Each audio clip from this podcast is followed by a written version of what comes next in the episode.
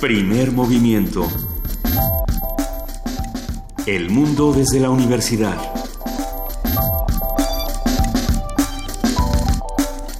Muy buenos días, son las 7 de la mañana con 6 minutos. Es martes 15 de noviembre y estamos aquí iniciando primer movimiento, querido Benito Taibo. Muy buenos días. Muy buenos días, querida Lucia Iglesias. Esto es Radio UNAM, esto es primer movimiento. Y bueno, han pasado cosas muy extra... Bueno, no. ¿Qué no pasó el día de ayer? A ver, ayer un tribunal colegiado en materia penal declara inocente a Elbaster Gordillo del delito de defraudación fiscal. Antes de asustarnos, falta todavía. No, claro, es el primer, es uno de los primeros pasos, es uno de los cargos que enfrenta. Y también ayer, aparentemente, en el palacio, en el Congreso de Veracruz, apareció un hombre llevando una carta de Duarte diciendo ya, regreso. Eh, mi licencia ya, ya no la quiero, estoy de regreso. Ah, hay informaciones que dicen que se trata de un primo de la de la mujer del gobernador. El primo de la esposa del gobernador. Exacto, el primo de la mujer de, la esposa del gobernador. Y si esto es cierto, uh, yo hasta donde nos quedamos el día de ayer era una carta falsa. Bueno. Pero las investigaciones seguirán unas horas más y vamos a seguir compartiendo con todos qué es lo que sucedió realmente ayer en Veracruz. Eh, porque además, al parecer, la manera tan intempestiva y tan agresiva en la que llegó este sujeto a entregar la carta hizo que, que dentro de este espacio, eh, donde se recibe una serie de fallas eh, van a entorpecer un poco la investigación.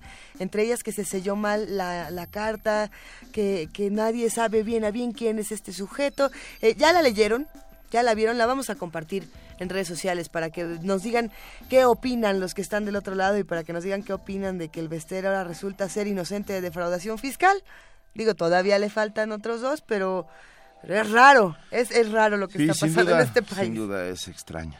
Eh, gracias a todos los que nos escriben, a todos los que están con nosotros haciendo diariamente comunidad. Mm, Martita la Piadosa nos escribe y dice eh, que no me queda claro lo de mutilar los temas. Ah, todos los viernes terminamos antes para que la programación habitual de AM comience eh, y dice que se queda con la entrevista mutilada. No, no me queda claro si es nuestra, la, nuestra entrevista.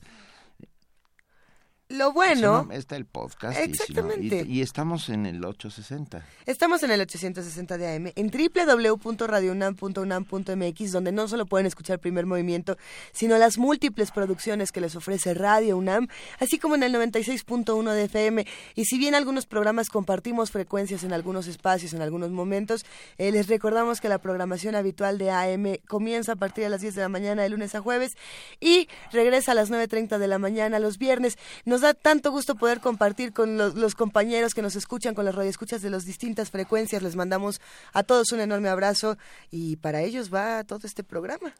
Mi sobrina ayer me dijo, la superluna no existe, son los papás. Son los papás. No se vio nada, había Yo no la pude ver. nubes, había muchas nubes sobre la Ciudad de México. Otra vez nos, van a regañar. a inundar de, fotos de sí se vio. La verdad es que había demasiadas nubes, pero bueno. Ah, a ver, nosotros somos del clan de los sureños que vivimos en estas zonas montañosas llenas de nubes y de y de diversión. Pero si alguien vio la superluna, por favor mándenos fotos porque nos quedamos con las ganas una vez más. A ver, tenemos mucho que discutir esta mañana en nuestro martes de salud. Por ejemplo, vamos a hablar de la emergencia sanitaria por diabetes en México. Esto es algo gravísimo y lo vamos a discutir con el doctor Mauricio Rodríguez Alba profesor del Departamento de Microbiología de la Facultad de Medicina de la UNAM. Así es, gran arranque. Posteriormente tendremos a la Dirección General de Música de la UNAM con Edith Chitlari Morales, su subdirectora ejecutiva de la OFUNAM, hablándonos del programa 4 y del vigésimo tercer, cuarto, vigésimo cuarto Festival Universitario de Clarinete FAM, con Paul Meyer, director huésped. Eso va a estar bastante bueno, ya nos lo contará Edith Cislay Morales. A ver, también vamos a tener una llamada interesante, vamos a hablar de la aprobación de la licenciatura 118 de la UNAM. Esto es nanociencias y lo vamos a festejar con el doctor Enrique Germán Fajardo, director de la Facultad de Medicina de la Universidad. En nuestra nota del día, el presupuesto y los acuerdos comerciales, con Francisco Rodríguez. Pancho el economista, mejor conocido como el primo Frank. Exactamente. Qué miedo porque nos va a quitar todo nuestro entusiasmo. No, nos va a reafirmar nuestro entusiasmo, ya verás. Él es economista, miembro del Consejo Editorial del Observatorio Económico de la Universidad Autónoma Metropolitana, Unidad Azcapotzalco. Y mira, más allá de si tenemos o no tenemos entusiasmo frente a lo que está pasando con la situación financiera, debemos saber cómo actuar y tenemos que entender cómo funciona para poder enfrentarla. Eh, por eso es que Francisco Francisco, Rodríguez es, una de las mejores opciones para estos temas. La poesía necesaria esta mañana se supone que me toca a mí, pero podemos hacer una suerte de cambalache versus tiro, como le quieras llamar Benito, ¿se te antojaría? ¿Sí? No sé. Vamos a, vamos a investigar cómo, vamos a ver cómo le hacemos. 55 36 43 39, arroba P Movimiento o diagonal Primer Movimiento UNAM, para todos los que quieran compartirnos sugerencias de poesía necesaria esta mañana. Mario Mora ya dijo que él despertó como a las 3 de la mañana y ya estaba la superluna entre, asomándose entre las nubes. Es que ese es el asunto. Gracias, sí. En la madrugada está el secreto. En la madrugada está el secreto de la superluna. Venga, hoy en nuestra mesa del día, en la cabina estará el doctor Elio Masferrer para hablarnos sobre la familia hoy. Él es doctor en antropología y profesor de investigación científica emérito de la Escuela Nacional de Antropología e Historia, presidente de la Asociación Latinoamericana para Estudios de las Religiones. Y también estará la maestra Carolina Sánchez, secretaria académica del Programa Universitario de Estudios de la Diversidad Cultural y la Interculturalidad de la UNAM. Para cerrar primer movimiento esta mañana y por si no hemos celebrado lo suficiente a Cervantes y a Shakespeare este año, hay que celebrarlo todavía más y lo vamos a hacer con la Orquesta Sinfónica del Poli del IPN, eh, con Miguel Salmón del Real, director huésped de la Orquesta Sinfónica, que va a estar charlando aquí con nosotros. Así que quédense aquí en primer movimiento de 7 a 10 de la mañana. Eh, tenemos noticias, tenemos eh, tenemos sobre todo muchas actividades que se realizan dentro de la universidad y una de ellas, por ejemplo, es el Festival En Contacto Contigo. Este festival, organizado por la Coordinación de Difusión Cultural de la UNAM, busca acercar la cultura a los jóvenes universitarios. Los detalles los tiene nuestra compañera Dulce García. Le mandamos un abrazo y vamos a escucharlo.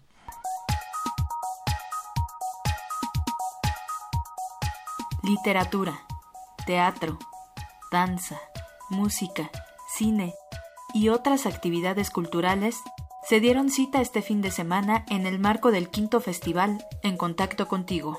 El encuentro, creado por la Coordinación de Difusión Cultural de la UNAM, es un espacio que permite a los jóvenes hacer conciencia sobre el papel que tiene la cultura en sus vidas. Julio César Toledo, escritor, realizó lectura de poesía en voz alta. El mundo, con su hechura, muestra es de que nadie, y digo nadie pensando en cada uno, ha probado el antídoto correcto.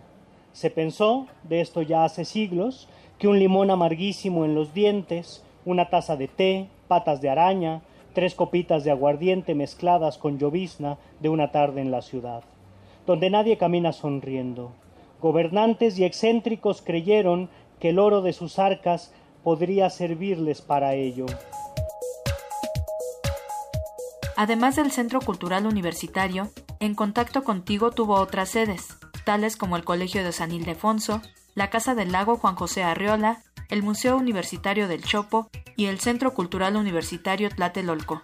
Irina González, directora de teatro, busca conjuntar la creación con la investigación en torno al tema de la violencia velada. Creemos que es urgente hacer algo por, crear eh, escenarios donde podamos generar juego, generar eh, diversión, generar reflexión e, e incluso vínculos, ¿no?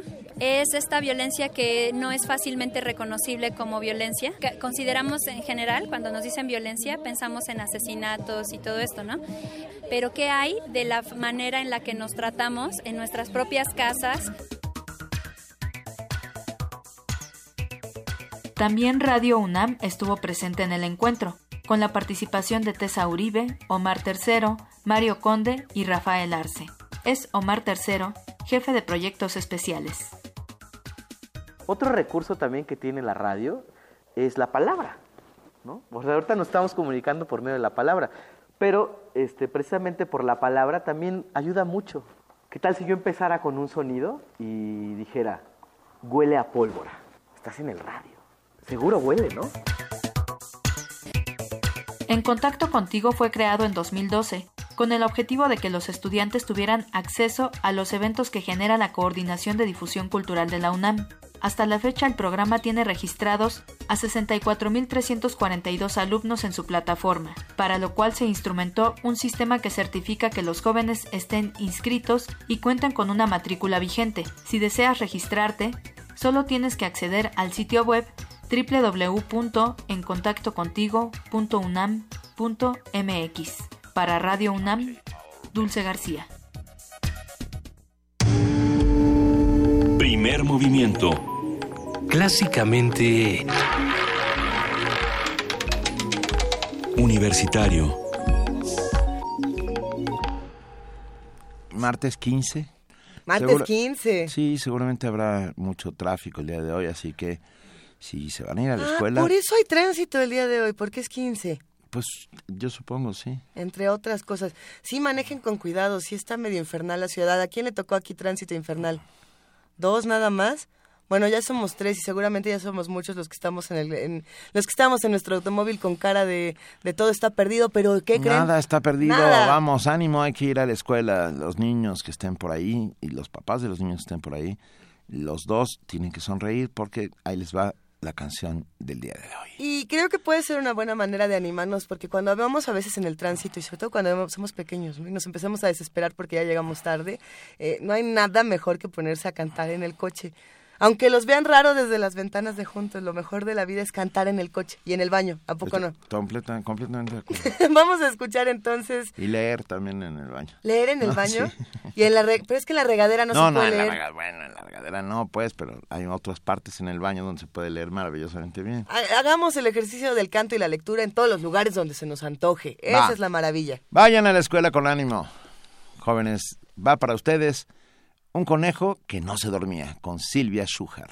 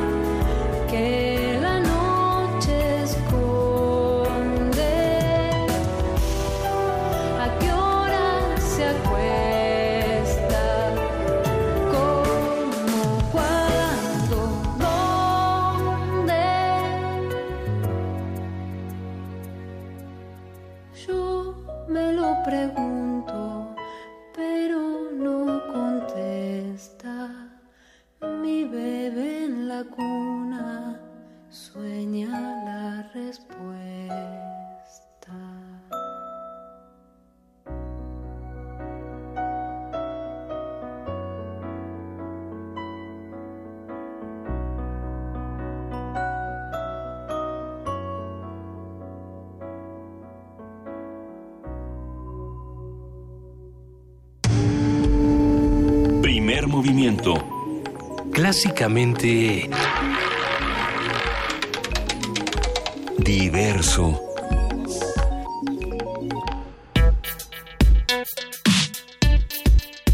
Martes de salud.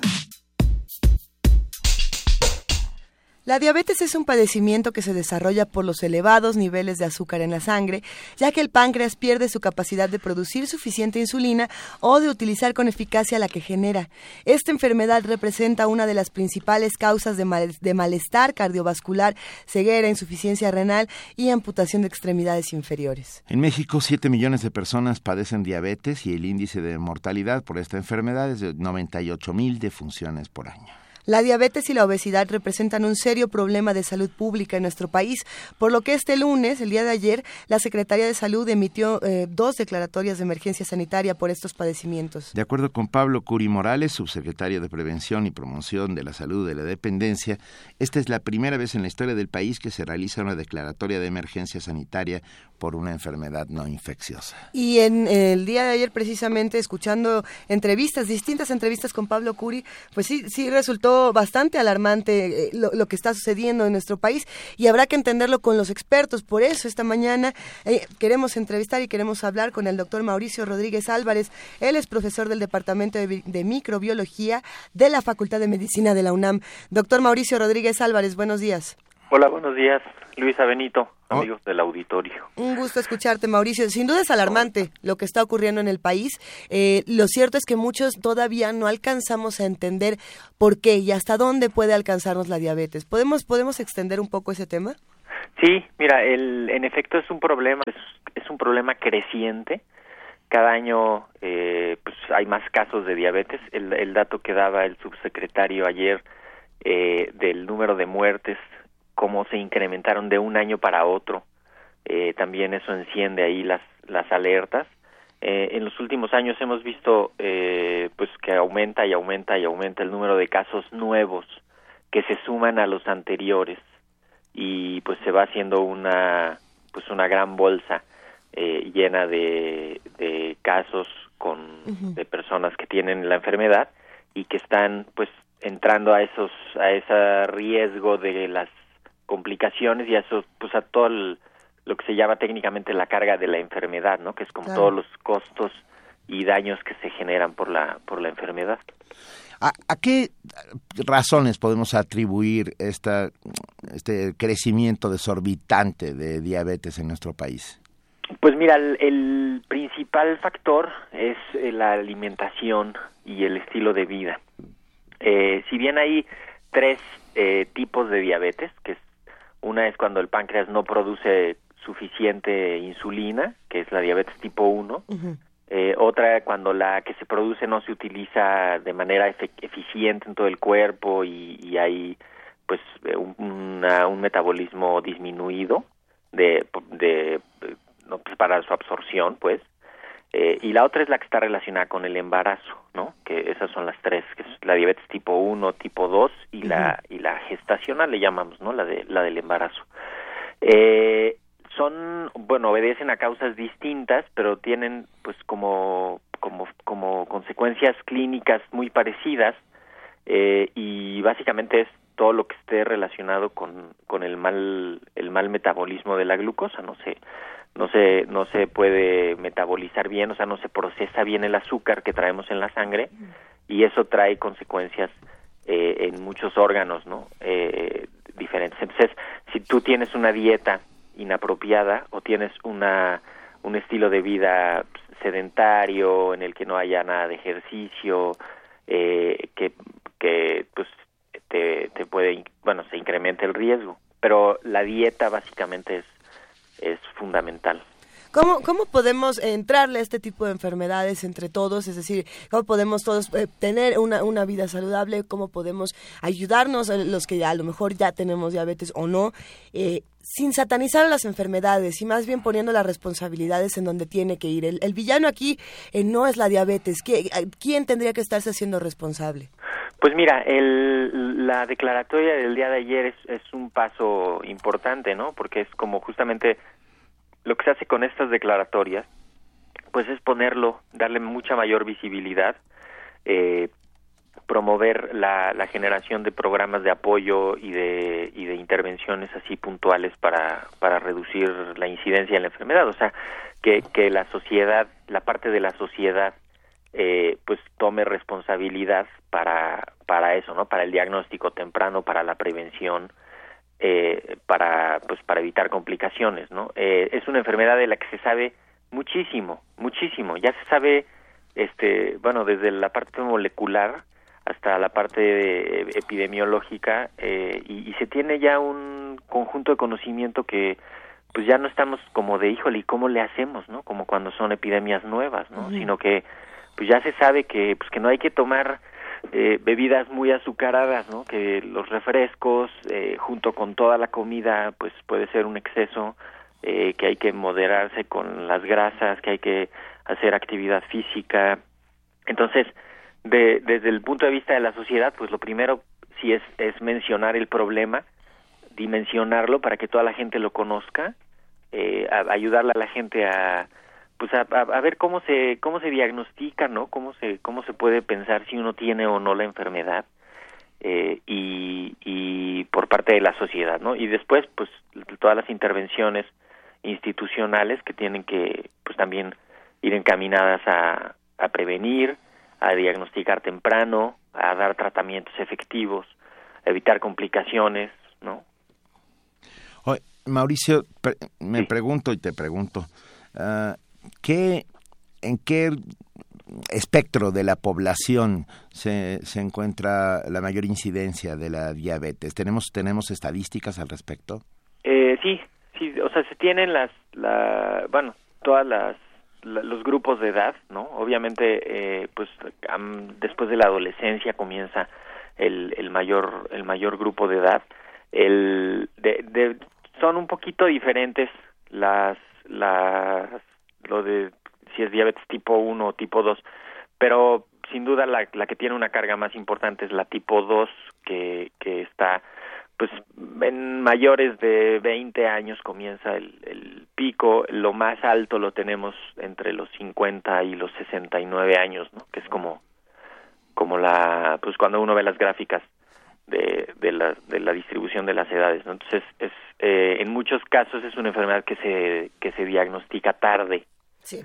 Y y en otros pues es que aparece tarde, ¿no? Porque se acumula durante muchos años el el pues el estilo de vida que termina por pues por tronar las las circunstancias no eh, que, y, y la, eh, la, la, salud en ese sentido los sistemas de salud cómo se están haciendo cargo de la población hasta dónde están están llegando los apoyos que tendrían que llegar tanto en el caso como puede ser de, de los niños como puede ser del de los mayores pues mira el aquí hay una una cosa también importante de mencionar y es que eh, hay dos dos instituciones que son las que amortiguan la mayor parte de los casos de, de diabetes, ¿no? Que son eh, la Secretaría de Salud sí.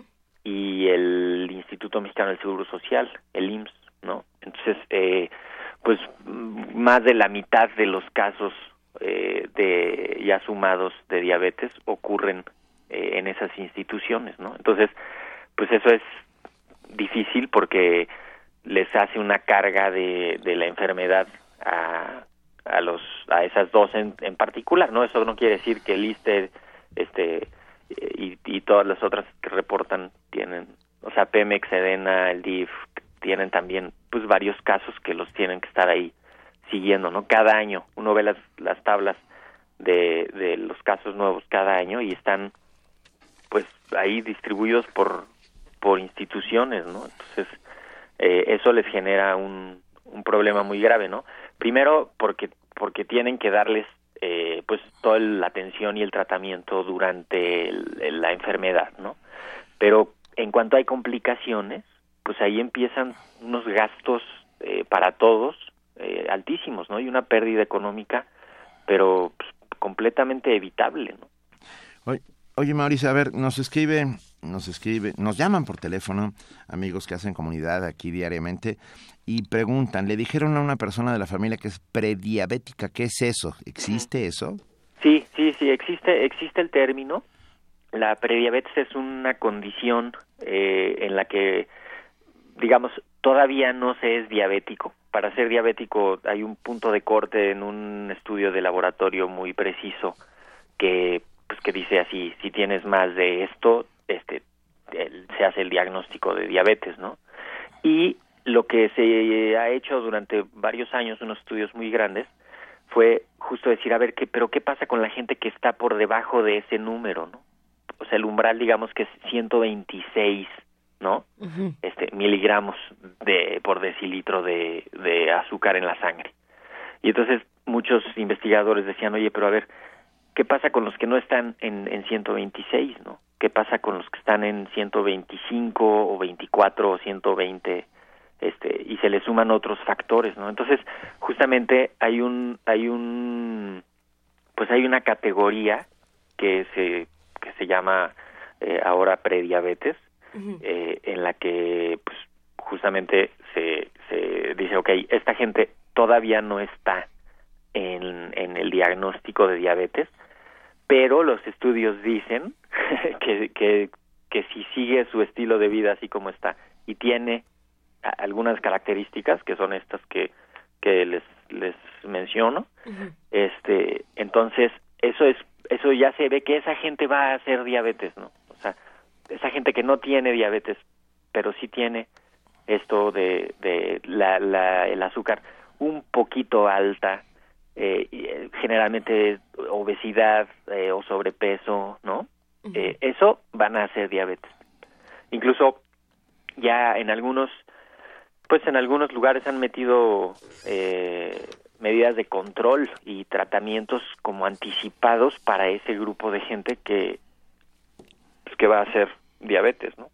¿Qué, qué, cuál es la prueba que se tiene uno que hacer o, cuáles son los síntomas que tendría uno que atender rápidamente, sobre todo si uno cumple con las características que nos acabas de decir, Mauricio? Pues mira, eh, generalmente eh, mayores de 40 años, eh, con sobrepeso o con obesidad, esta cosa de estar orinando mucho, ¿no? Estar comiendo mucho, la, los niveles de azúcar en sangre, que, que son pues así como muy muy tajantes, ¿no? Eh, y tener presión alta, tener problemas con los lípidos, tener eh, problemas con pues cardiovasculares, todo eso, eh, digamos, se mete en un pues como en un paquete de a ver todo esto incrementa el riesgo uh -huh. o incluso constituye el diagnóstico de, de diabetes y hay que ponerle ponerle atención es una enfermedad que se suma con otras muy muy digamos del, del mismo conjunto así metabólico cardiovascular y pues se hace un una bomba de tiempo Estamos hablando de una emergencia sanitaria por una enfermedad no infecciosa y las medidas de prevención, de precaución y también de atención eh, tendrán que ser fundamentales a partir de este momento. Y yo me pregunto cómo le hacemos también para uno, como, como lo decía anteriormente, no solo no satanizar la enfermedad, sino también no, no hacernos exámenes quizá eh, so, sobreexaminarnos. ¿Cómo, sí. ¿Cómo se le llama esto? Cuando sí. uno empieza a hacerse pruebas y pruebas y pruebas y pruebas y pruebas con el temor de que tiene algo y a lo mejor encuentra otra cosa y luego encuentra que el azúcar está una rayita arriba, una rayita abajo y empiezan precisamente todos estos exámenes de pánico. ¿Qué se hace con esto, Mauricio? Sí, o, o que no se sabe lo que se está buscando, ¿no? Exactamente. O sea, como sí, que bueno, la, justamente lo que se lo que se eh, tiene que hacer pues es primero identificar riesgos, ¿no? Si en la familia hay eh, herencia de, de esta enfermedad, si hay estos factores que les menciono de pues sobrepeso, eh, 35, 40 años de, de edad, esta cosa de, de estar orinando mucho como inexplicablemente, ¿no? O sea, hay gente que lo cree que cree que es natural así. No, pues es que yo estoy orinando mucho, ¿no? Eh, y cuando se se compara en términos generales con una persona de la misma edad, de la misma complexión, que comen más o menos lo mismo, este, uh -huh. dices, oye, pues notablemente tú sí orinas más que, que una persona promedio, ¿no? O gente que tiene que estar comiendo y comiendo y comiendo y comiendo, eh, también para, para, pues en parte es como para saciar esta, estos niveles de azúcar en la sangre y, y tenerlo. Si, si tienen sobrepeso, eh, pues justamente lo, lo que hay que hacer es como acercarse a los servicios de salud, eh, uh -huh. a que te pesen, a que te midan, a que te hagan una historia clínica completa donde se identifiquen factores de riesgo puntuales eh, y si es necesario pues te mandan una eh, química sanguínea para que vean cómo está eh, el azúcar en ayunas en, en la sangre y con eso se comienza a hacer el abordaje, ¿no? Ahora, si todo esto sale bien, pero pues si hay algunos factores de riesgo identificados, pues hay que modificar estilo de vida, hay que modificar dieta, hay que modificar eh, patrones de alimentación, hay que modificar eh, la calidad de lo que se come, ¿no? Que, que eso es lo que puede ser, pues eso es lo que ha sido el detonante, ¿no? O sea, estaba bien cuando la gente se comía, eh, por ahí es, un ejemplo al que se recurre mucho de cuando se comían nada más las quesadillas, ¿no? O cuando se comían, pero ya comerte la quesadilla frita con el refresco, pues como que le suma y le suma y le suma, y, y estamos ingiriendo cantidades de azúcar y de grasa que, que nuestro cuerpo no las alcanza a procesar, ¿no? Entonces se acumulan, por un lado, las grasas y el azúcar alta, pues no hay manera de que la de que nuestro propio cuerpo la controle. Entonces, ¿Qué, ¿Qué implica, doctor Mauricio Rodríguez Álvarez, profesor del Departamento de Microbiología de la Facultad de Medicina de la, de la, UNAM, qué implica una declaratoria de emergencia sanitaria?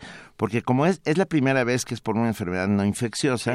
Su- eh, supongo que serán raros los procedimientos, porque cua- ya cuando, cuando hubo la epidemia de influenza, por claro, ejemplo, era muy claro. Claro, todos sabíamos que no había que dar la mano, que había que taparse la aguja, sí, que había sí. que echar gel, pero en este caso una declaratoria de emergencia sanitaria para una enfermedad de casi casi ah, donde la decisión propia tiene mucho que ver, ¿cómo, cómo qué, qué diablos va a pasar? Sí, lo, bueno, el, justamente lo primero es eh, posicionarlo en, en los medios, posicionarlo en el, en el colectivo para, pues como un problema alarmante, ¿no? Como un problema de salud pública que, que ha sido creciente, ¿no? Eso es lo, primero. Después se hacen eh, varias actividades, ¿no? Eh, para eso se tiene que incrementar los programas de detección temprana, se tiene que incrementar los, los programas de promoción eh, y prevención de la de la enfermedad, ¿no? O sea, hay que eso eso ocurre así, ¿no? Ayer que era el Día Internacional de la de la diabetes, que se hace el, el aviso de, de la declaratoria esta de emergencia, también tiene eh, un pues digamos un contexto eh, administrativo, porque hay pues ciertos recursos que se movilizan más fácil o que o que se puede eh, hacer ciertas acciones de gobierno eh, mucho más expeditas cuando hay declaraciones de este tipo, ¿no? Porque pues administrativamente dentro de la de acuerdo a la Ley General de Salud y al reglamento de la Secretaría de Salud, pues digamos que se se procede de manera distinta cuando las cosas están declaradas como una emergencia, ¿no? O sea, eh, incluso si doy un ejemplo así este, específico, si el CONACIT emitiera una convocatoria especial en conjunto con la Secretaría de Salud, eh, podrían movilizar recursos de algún lado hacia esa convocatoria de manera extraordinaria, de manera especial, para pues para atender este llamado a, a contener la emergencia. Entonces, sí tiene un contexto también administrativo que pues que es necesario para la operación del, del aparato de salud eh, institucional, ¿no? Que ese los ciudadanos eh, pues así de a pie como decimos casi no se pues casi no lo percibimos, pero administrativamente es importante pues eso, ¿no? Que se que se refuercen las acciones y los recursos y tal hacia el interior de esas instituciones, ¿no? Sí. Y y por supuesto, pues que la comunidad científica pues investigue más, que se hagan eh, más más programas de pues de detección temprana, de evitar complicaciones y eso, ¿no? O sea, las, Sí. el, el problema de la retinopatía diabética, que es una complicación importantísima que da ceguera, ¿no? El problema de la nefropatía, que es el- la alteración en los riñones, que da insuficiencia renal. Y el problema de las infecciones de generalmente de las extremidades, ¿no? De las manos o de los pies y en particular de los pies, que genera lesiones importantes que pueden terminar eh, en, en amputaciones o en cirugías así, este, pues di- discapacitantes. Eso sumado es, es un gasto in- increíble, increíble. Aquí tenemos preguntas divertidas de los radioescuchas y no tan divertidas, por supuesto, pero una que está interesante es eh, si entre los villanos o archivillanos que uno puede encontrar eh, frente a la diabetes, que, ¿cómo están los refrescos y cómo están los sistemas de salud? Pues ese es el, ese, digamos que ese es el, el que aporta más riesgo. ¿Es el, más malo de los malos, el refresco? Podría, podría ser de los más malos de los, sí, de los malosos porque te, te aporta una cantidad de azúcar eh, en muy poquito tiempo que no tienes, pues muchas veces no tienes necesidad y otras no tienes manera de procesarla tan rápido como te la estás comiendo, ¿no? Entonces, pues se suma. Esa, eh, eh todas las declaratorias internacionales dicen así, este, pues que hay que eh, moderar la ingesta, por eso se tiene que legislar para que pues para que no se permita la, la venta de este tipo de productos en las escuelas con los niños pequeños para que pues para que no se haga el hábito de comer tanta azúcar desde tan pequeños eh, y para que se usen de una manera pues ahora sí casi que racional los refrescos no o sea los utilizamos de, de forma completamente irracional. Ves a los niños chiquitos tomando refrescos y eso pues no no debería de estar este, pues no no debería de permitirse no por pues por, porque son las cantidades. Un refresquito de 600 mililitros de estos oscuros de la marca de la etiqueta roja pues tiene alrededor de 12 cucharadas de azúcar eh, en 600 mililitros. Entonces digo es cosa seria pues o sea es, es, es una ingesta que pues que no la está no la va a procesar. Y si al lado de eso te comes una, una comida bien balanceada y bien completa pues comienza la acumulación, ¿no? A ver, nos llama Edna por teléfono y dice qué significa saciar los niveles de azúcar. Eh, saciar los niveles de azúcar, pues es eh, llegar a un límite de satisfacción eh, metabólica o, o, psicológica, eh, en los que ya está, digamos, ya no necesitas más, ¿no? Eh, algunas veces la gente que se acostumbra a tener azúcar alta en la sangre, a muy, mucha azúcar, pues necesita comer más como una especie de adicción a la, a la azúcar que es pues difícil de saciar, o sea, es difícil de satisfacer y entonces pues come más y come más y, la siguiente vez come más y come más, ¿no? Porque tiene un problema eh, para regular el, o sea, su cuerpo no le está diciendo correctamente cuando ya debe de detenerse, ¿no? Además es bastante adictiva, ¿no?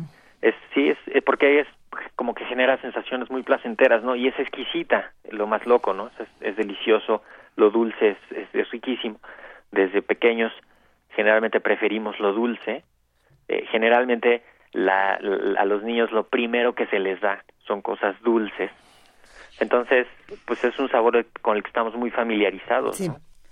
A ver, ¿y qué pasaría, por ejemplo, me, pongo a, mí de ejemplo para que tengamos esta, e, e, esta charla de rehabilitación? Este bonito caso. Vamos a suponer que, que, Luisa se toma al día tres, tres latas de Coca-Cola. Es más, vamos a ponerle cuatro porque se tomó dos en la comida. Este, le gustan mucho los chetos, no sé, este, las, papitas, pero también le gustan mucho las gomitas y, el, y, a su café siempre le echa como cuatro cucharadas de azúcar. ¿Cuándo te la mando, Mauricio? Espera, espera, espera. Pero además nunca toma agua, jamás, jamás, jamás toma agua, por lo que no puede desechar, si no me equivoco. Y le gusta la fritanga. Le gusta la fritanga, la grasa. No desayuna jamás porque tiene que ir a su estación de radio a trabajar, entonces desayuna como a las 12 del día y a la hora de cenar pues ya tiene mucha hambre, se va por unos tacos, unas quesadillas con su, con, su chesco. y refresco. Pero, ok, vamos a entender que todo eso ya sabemos que está mal, pero ¿cómo se ¿Cuánto le das de vida? O sea, porque, porque todo se puede, sí se puede volver y sí se puede arreglar las cosas, no hay que dar, no, no estamos derrotados, al contrario, es el principio de la lucha. Lo, lo, lo, principal pues es primero conocer no los grupos alimenticios y saber lo que te aporta cada uno de ellos no o sea como como tener idea de, de, de qué debes de comer en un día promedio no o sea este que, debes de comer vegetales eh, debes de comer frutas, debes de comer verduras, debes de comer proteína de origen animal, debes de comer grasa de origen animal, grasa de origen vegetal, ¿no? Y, y, más o menos que alguien se siente y te explique un poquito para lo que tú haces, lo que lo que se consideraría pues como promedio, ¿no? Y correcto para de que, que debes de comer. Entonces, cuando, cuando tú ya ves eso y cuando ya te, te señalan con, algún, con, con argumentos, te señalan, mira, esto y esto y esto y esto te está sobrando, puedes cambiarlo por esto, ¿no? O sea, no te salgas de tu casa eh, sin ningún alimento en la panza, ¿no? Por ejemplo, eh, no rompas el ayuno con, pues, qué sé yo, con una torta de tamal, con una tole, ¿no? Este, eh, que en la noche no te acuestes inmediatamente después de que cenaste, eh, trata de que pase cierto tiempo, eh, no comas mucha grasa, eh, tus taquitos, pues mejor en vez de tomártelos con un refresco dulce, pues tómatelos con, con una botellita de agua, no pasa nada, ¿no? Este, o con un agua mineral, o con un, qué sé yo, un agua de fruta, ¿no? Que, que tiene menos azúcar. Y, y que te vayan, pues eso, como que te vayan ayudando a identificar dentro de tu propia vida y de tu propia rutina, primero, ¿qué factores de riesgo tienes tú como persona? Porque tú puedes decirme, Luisa, que pues es que yo no tengo ningún problema, ¿no? Y en efecto, tú haces todo eso diario y a ti no te pasa nada en particular, ¿no? Todavía, todavía. Pero, exacto, pero, pero una persona que su papá o su mamá sea diabético, que en su casa hay algún diabético, un hermano, un primo cercano, o sea, gente que, digamos que en la familia hay herencia genética, de, de, diabetes, de obesidad, de problemas del corazón, tal, pues eso va sumando riesgos y nos, nos confiere riesgos individuales eh, que, pues, a, que tenemos que identificarlos y que tenemos que atenderlos. Entonces, eh, ese es un, un, buen ejercicio, ¿no? Decir, a ver, eh, ¿qué me entra y qué me sale, ¿no? O sea, ¿en qué, me, en qué estoy quemando todo lo que me estoy comiendo? Porque si tú me dices, oye, pero Michael Phelps, el, el nadador este que rompió todos los récords de la historia, sí. eh, ese cuate se come...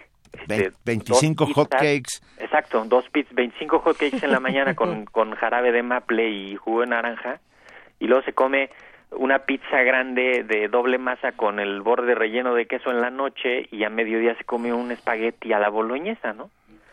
Nada más que su, su cuerpo está haciendo pues está procesando todo eso, está quemando todo eso. ¿no? Okay. Eh, entonces, sí son riesgos individuales, pero en términos generales, si me dijeras así, ¿qué tiene que empezar a hacer la gente desde hoy? Pues bajarle al refresco y, y bajarle eh, al, pues, digamos, bajarle a los excesos de, de carbohidratos, ¿no? O sea, comer, comer menos carbohidratos, comer, tom, pues tomar poco refresco, eh, tomar más agua y buscar incrementar la actividad física a los que no la hagan. Claro. eh, y ajustar ajustar la dieta no o sea, evitar ayunos prolongados eh, evitar esto como de comer como dicen comer como perro una vez al día no que pues termina siendo perjudicial para el cuerpo no sin duda. Mira uh, bueno está la página amdiabetes.org amdiabetes.org que es la Asociación Mexicana de Diabetes para todos los que nos escribieron y hablaron, uh, ahí hay un montón de información, ahí están las frutas, ahí están las verduras, ahí están los cereales, ahí está eh, información muy, muy clara y pertinente. Nosotros agradecemos inmensamente al doctor Mauricio Rodríguez Álvarez, profesor del Departamento de Microbiología de la Facultad de Medicina de la UNAM, haber estado esta mañana con nosotros. Como siempre, Mauricio, un inmenso privilegio. No, Benito, Luisa, muchísimas gracias. Eh, estamos ahí al, al, pendiente. Seguro hay que organizar una mesa con, con los expertazos de diabetes para que, pues, para terminar de redondear las ideas que se acaban de poner ahorita ahí en la mesa. Te gracias, mandamos Mauricio. un gran abrazo, gran abrazo, Mauricio. Que tengan buen día. Saludos gracias. al auditorio. Primer movimiento. Clásicamente universitario.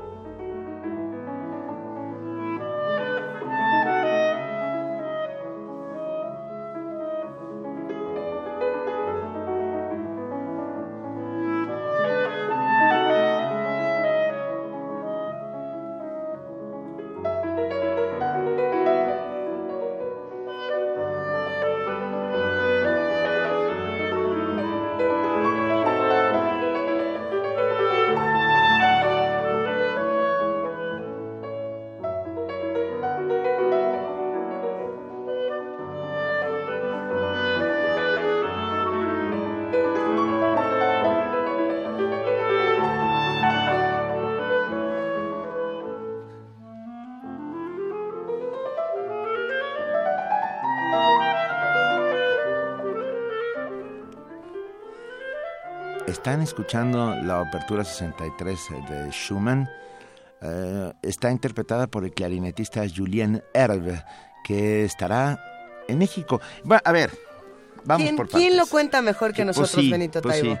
Edith Citlali Morales, subdirectora ejecutiva de la OFUNAM.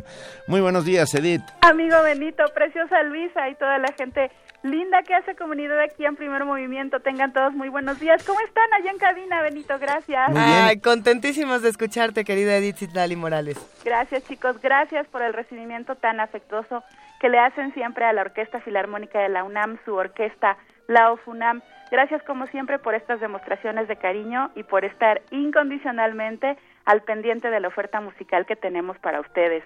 ¿Quieren saber qué estamos preparando para este próximo fin de semana? Por favor, por estamos ansiosos por saberlo. Chan, chan, chan, chan. ¿Les dice algo esto, amigos? Sí, eh, eso es Beethoven. Así es, exactamente, Benito. Siempre quiero, cuando me contestas así, siempre quiero decirte, avanza dos kilómetros, Benito, como si estuviéramos jugando maratón, pero no, ¿verdad? No, no. Ok. Bueno, pues sí, exactamente. La UFUNAM continúa en el recorrido de la integral de las sinfonías de Beethoven y llegamos ya a la mitad de los trabajos del genio de Bonn. Así que este próximo fin de semana interpretaremos esta sinfonía que sin duda alguna es una de las más famosas de toda la historia de la música. Me refiero a la Quinta Sinfonía. Creo yo, amigos, que el principio de esta obra magistral es inconfundible para todos. Cuatro notas sol y un mi bemol. Tal vez haya personas que no sepan que estas notas son el inicio de una sinfonía de Beethoven, pero de que en algún momento de nuestras vidas lo hemos escuchado, eso es seguro, ¿no creen? Por supuesto. Sí, por supuesto. Siempre hay algo que nos, re- nos lo recuerda o que forma parte de nuestra vida, sin duda. Así es. Pues se dice que en palabras propias de Beethoven, este inicio refleja el toque de la puerta del destino. E incluso hay quienes la conocen así, como la Sinfonía del Destino. Al igual que en otros trabajos del gran Beethoven, mucho se ha hablado de esta sinfonía y necesitaríamos todo un programa de primer movimiento tan solo para hablar del primer movimiento de esta pieza. Pero hoy quiero compartirles las palabras de Berlioz porque me parece que él la describe perfectamente. Cito, la quinta sinfonía en do menor, al contrario que las anteriores, emana directa y únicamente del genio de Beethoven.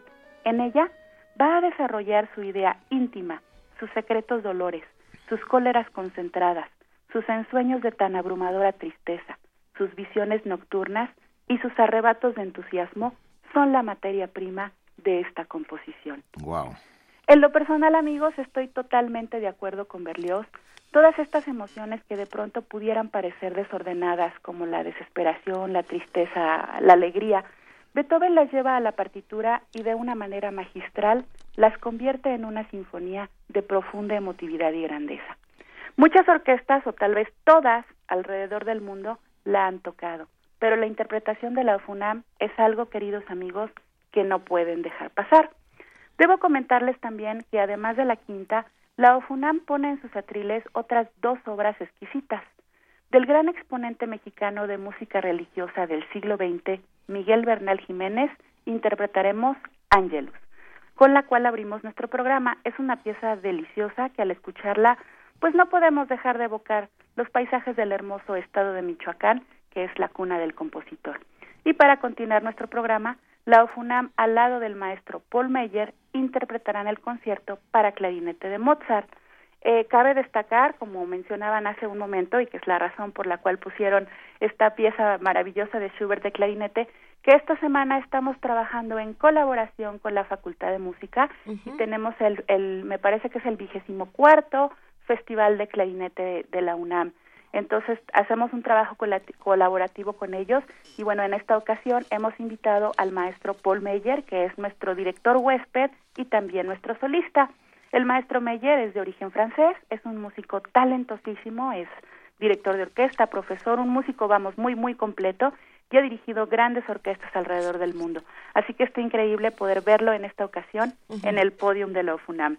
Entonces, que amigos, no puedan dejar pasar este concierto con música de Miguel Bernal Jiménez, el concierto para clarinete del querido Mozart, la quinta de Beethoven, la UFUNAM bajo la batuta de Paul Meyer y además tener la oportunidad de estar en donde Benito, en la sala más que más, en la mera mera, en la más maravillosa de América Latina y de Iberoamérica. Hoy ya me voy a ir un poco más allá. Ok, yo digo que también de todo el mundo. Eso. Eh, qué bonito. Así es, amigos. Les reitero entonces la invitación para el próximo sábado a las 20 horas y el domingo a las 12 del día en el corazón del Centro Cultural Universitario. La sala Nezahualcóyotl los espera para que vengan a deleitarse con los sonidos del destino, muy al estilo de la UFUNAM. Estamos muy felices. Cada vez que, además, eh, tu ánimo es indestructible, querida. Eso, nos encanta porque, porque nos demuestra que, que la belleza y que la música están ahí para reconciliarnos con el mundo que a veces puede parecer oscuro y terrible y espeluznante. Y que bueno que dentro de nuestra cabeza y fuera de nuestra cabeza en- por ejemplo en la sala Nesa todos estos eh, días es- esplendorosos eh, está ahí rondándonos para decirnos mira hay esperanza tan chan chan chan hay esperanza Muchas gracias, Benito, eres muy gentil conmigo. Y pues la verdad es que sí, uno de los objetivos que siempre perseguimos es, bien dices, esta, esta vida loca nos, nos tiene enajenados con el trabajo, con las noticias, con los problemas. Creo que, creo que uno de los objetivos importantes de, de la UFUNAM, de la Dirección General de Música, es intentar regalarles una pausa en la vida, Así una es. pausa que, que les permita que quisiéramos, ¿no? Olvidarnos de, de todo lo que hay afuera de la sala Nesa y quedarnos únicamente con la belleza de la música, podernos sumergir en las notas y envolvernos en, en, en una paz que, como dices, nos llevará a creer que hay esperanza y, y la música siempre nos volverá a mejores seres humanos. Claro que hay esperanza y claro que hay manera, otras maneras de, de poder ver la vida. un abrazote Edith Citlali Morales subdirectora ejecutiva de la OFUNAM Muchas gracias amigos. No dejen pasar este concierto. Es el destino el que dice que vengan el sábado o el domingo a seguir celebrando con la UFUNAM 80 años de buena música. Ahí estaremos, querida Edith, te abrazamos. Gracias. Hasta pronto, gracias. Hasta pronto. A ver, nosotros vamos a una pausa, pero antes de hacerlo, tenemos una nota que compartir con ustedes y con esto terminamos la primera hora de primer movimiento. Qué A ver, se fue rapidísimo, pero, pero es interesantísimo seguir conociendo las actividades que la universidad nos propone. Se presentan en la Casa de las Humanidades los 10 primeros números de la colección de cuadernos de investigación Coordenadas 2050. Los detalles los tiene nuestro compañero Antonio Quijano. Va un abrazo para Antonio Quijano.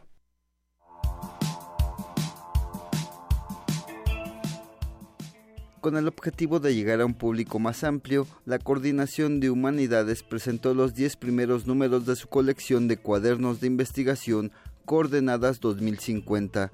Es el doctor Alberto Vital, coordinador de Humanidades. Trabajar desde el conocimiento para construir el futuro resulta muy importante.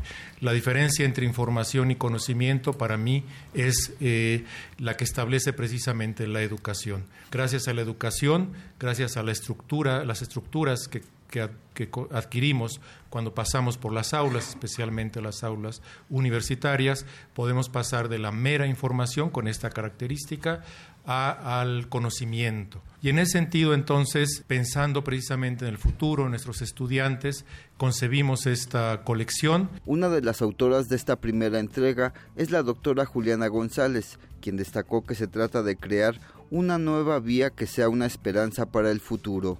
Estamos viviendo tiempos oscuros y con amenazas enormemente oscuras.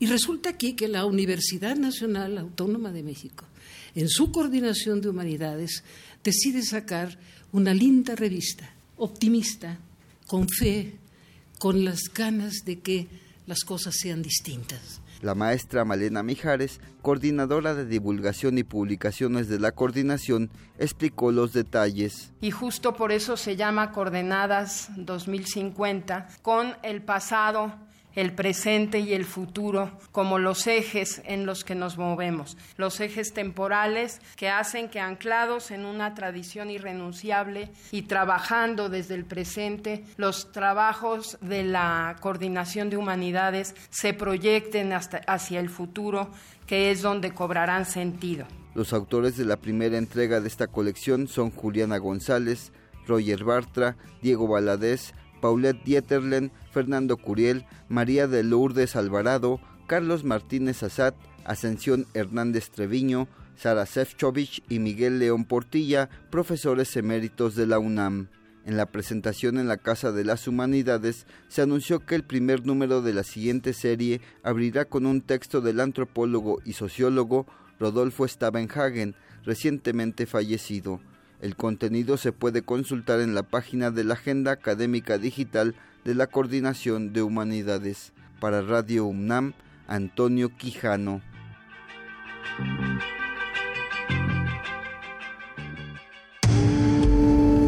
Primer movimiento. Clásicamente... Universitario.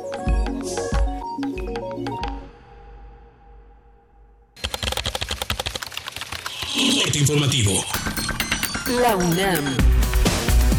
Con el objetivo de apoyar el compromiso de la Universidad Nacional Autónoma de México en favor del mejor uso de las nuevas tecnologías de la información y la comunicación, nació UNAM Global, la nueva herramienta de comunicación social de nuestra casa de estudios.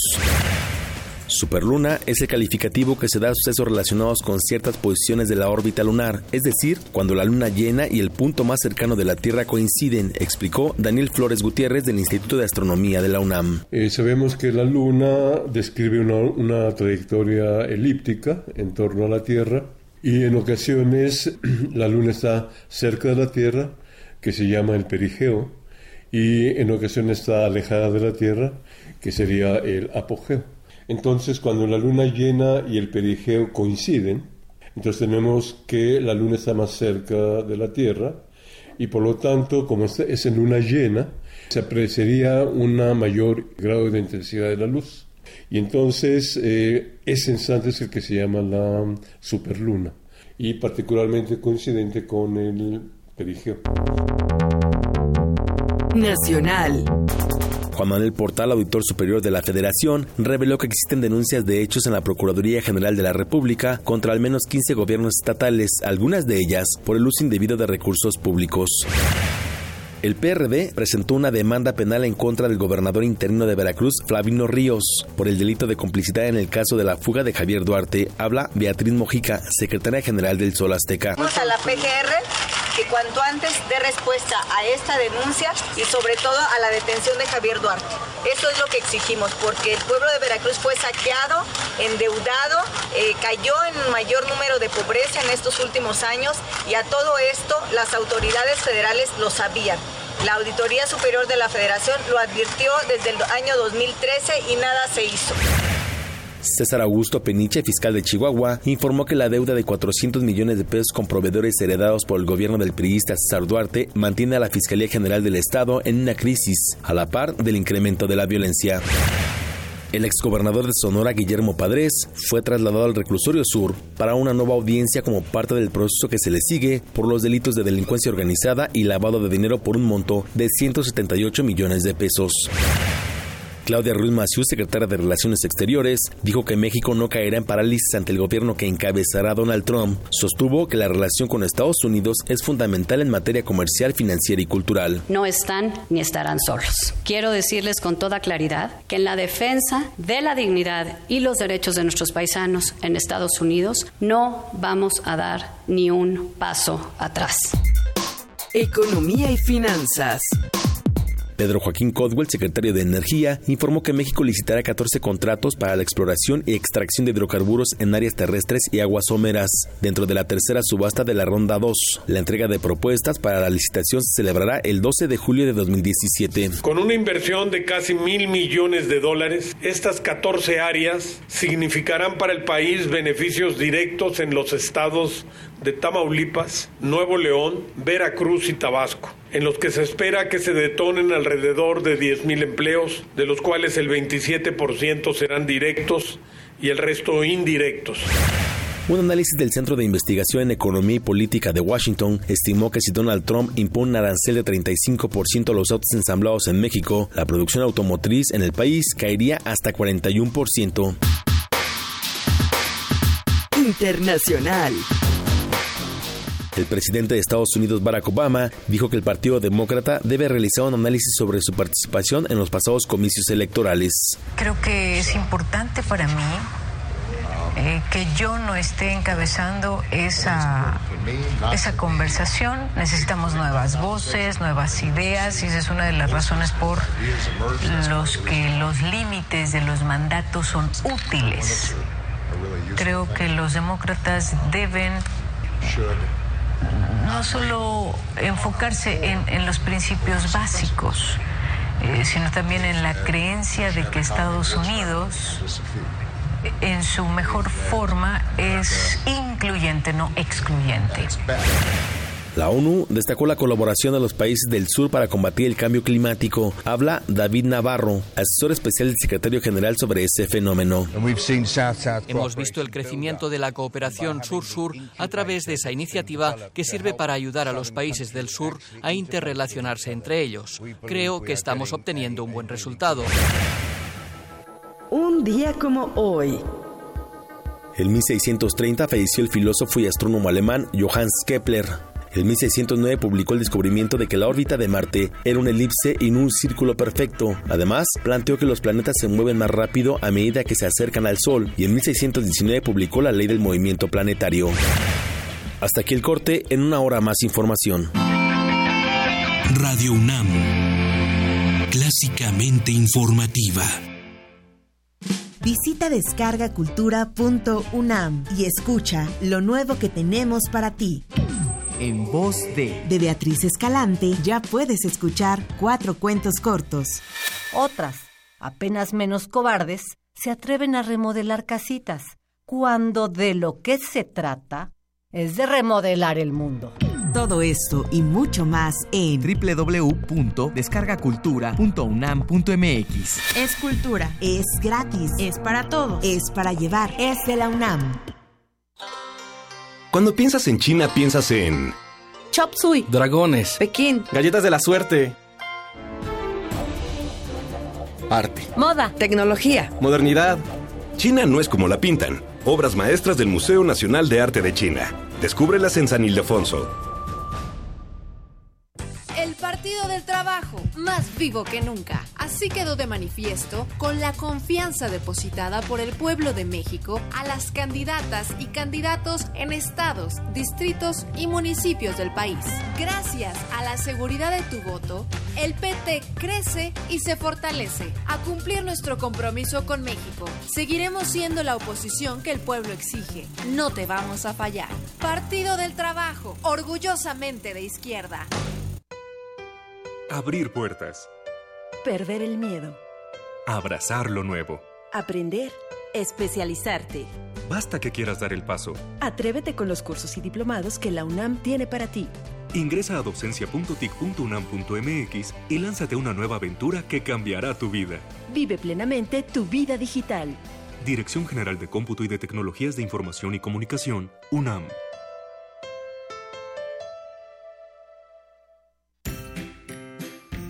Puedes contagiarte de influenza y contagiar a los demás en cualquier parte. Por eso, es importante vacunar a niños de 6 meses a 5 años, adultos mayores de 60 años, embarazadas, personal de salud y personas con enfermedades crónicas no controladas. La vacuna es segura y gratuita. Infórmate en www.gov.mx diagonal salud.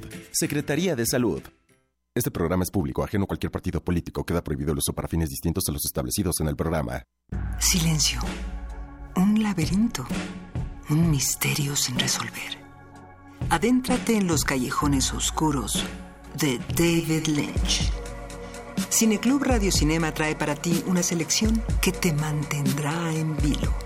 Dunas, Blue Velvet, Corazón Salvaje, Lost Highway, Mulholland Drive e Inland Empire te esperan los miércoles de noviembre y diciembre a las 18 horas en la sala Julián Carrillo. Ven y descifra el imaginario de uno de los cineastas más representativos del siglo XX. Búscanos en redes sociales, en Facebook como Primer Movimiento UNAM y en Twitter como P Movimiento o escríbenos un correo a primermovimientounam@gmail.com. Hagamos comunidad. Son las 8 de la mañana con 10 minutos. En efecto, hemos recibido muchísimos comentarios en Twitter, en Facebook, en el teléfono 55 36 43 39. Eh, también coincidimos en que la industria refresquera es uno de estos villanos y que, más bien habría que replantearles el panorama. Eh, muchas veces lo que tenemos que hacer entre todos es armar nuevas discusiones y generar estos espacios para poder dialogar eh, con, estas personas con las que no estamos de acuerdo. Tenemos también por ahí muchos comentarios de personas que no vieron la, la superluna. Queremos invitarlos a que se asomen. Ahorita salimos y vimos la supernube. La supernube, pero también vimos al supersol. Sí, el Supersol está intentando. Está, está el Supersol tratando de llegar. Pero eh, si, si, alguien vio la Superluna, mándenos foto, por favor. Nos la perdimos. Tenemos. Eh, nos mandaron una espectacular. ¿La, la de la mortadela o la tortilla? La tortilla. Gracias a todos los que nos han escrito. Ahorita. Miguel Moguel nos mandó la supermortadela. Y Claudia GG la superluna que colgó sobre su tendedero una tortilla de, harina.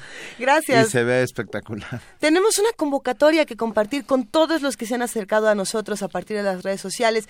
Gracias a todos. A ver, eh, sí, estamos en noviembre, falta un mes para diciembre, pero ya estamos emocionados porque queremos hacer una pastorela, Benito. Así es, bueno, pues ustedes busquen las bases aquí en, las páginas, en la página de Radio UNAM.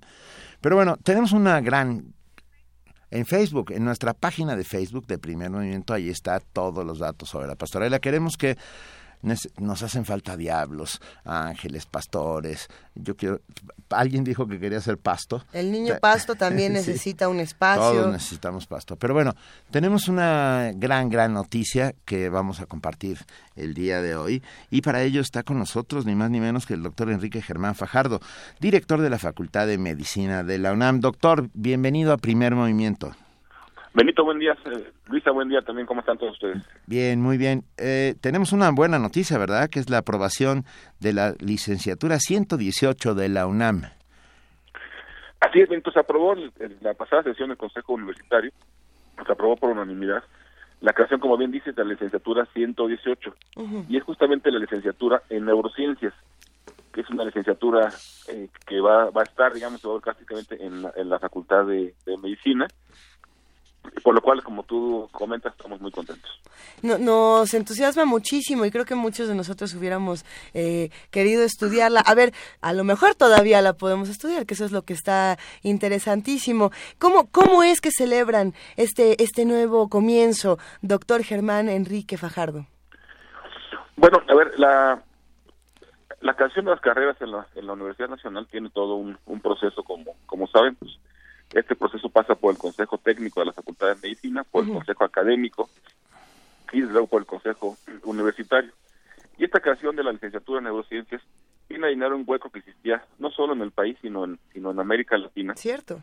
En relación a, este campo del conocimiento, que es uno de los campos del conocimiento donde más se ha aumentado, donde más ha estado eh, presente la investigación, donde más dinero hay alrededor de esto que es justamente el estudio del cerebro, el estudio del sistema nervioso, el estudio del comportamiento, el estudio de todo lo que tiene que ver con las neurociencias. Suena, suena muy bien, porque además, bueno, se ha avanzado enormemente en este, en este campo en los últimos, me atrevo a decir, 20 años, doctor.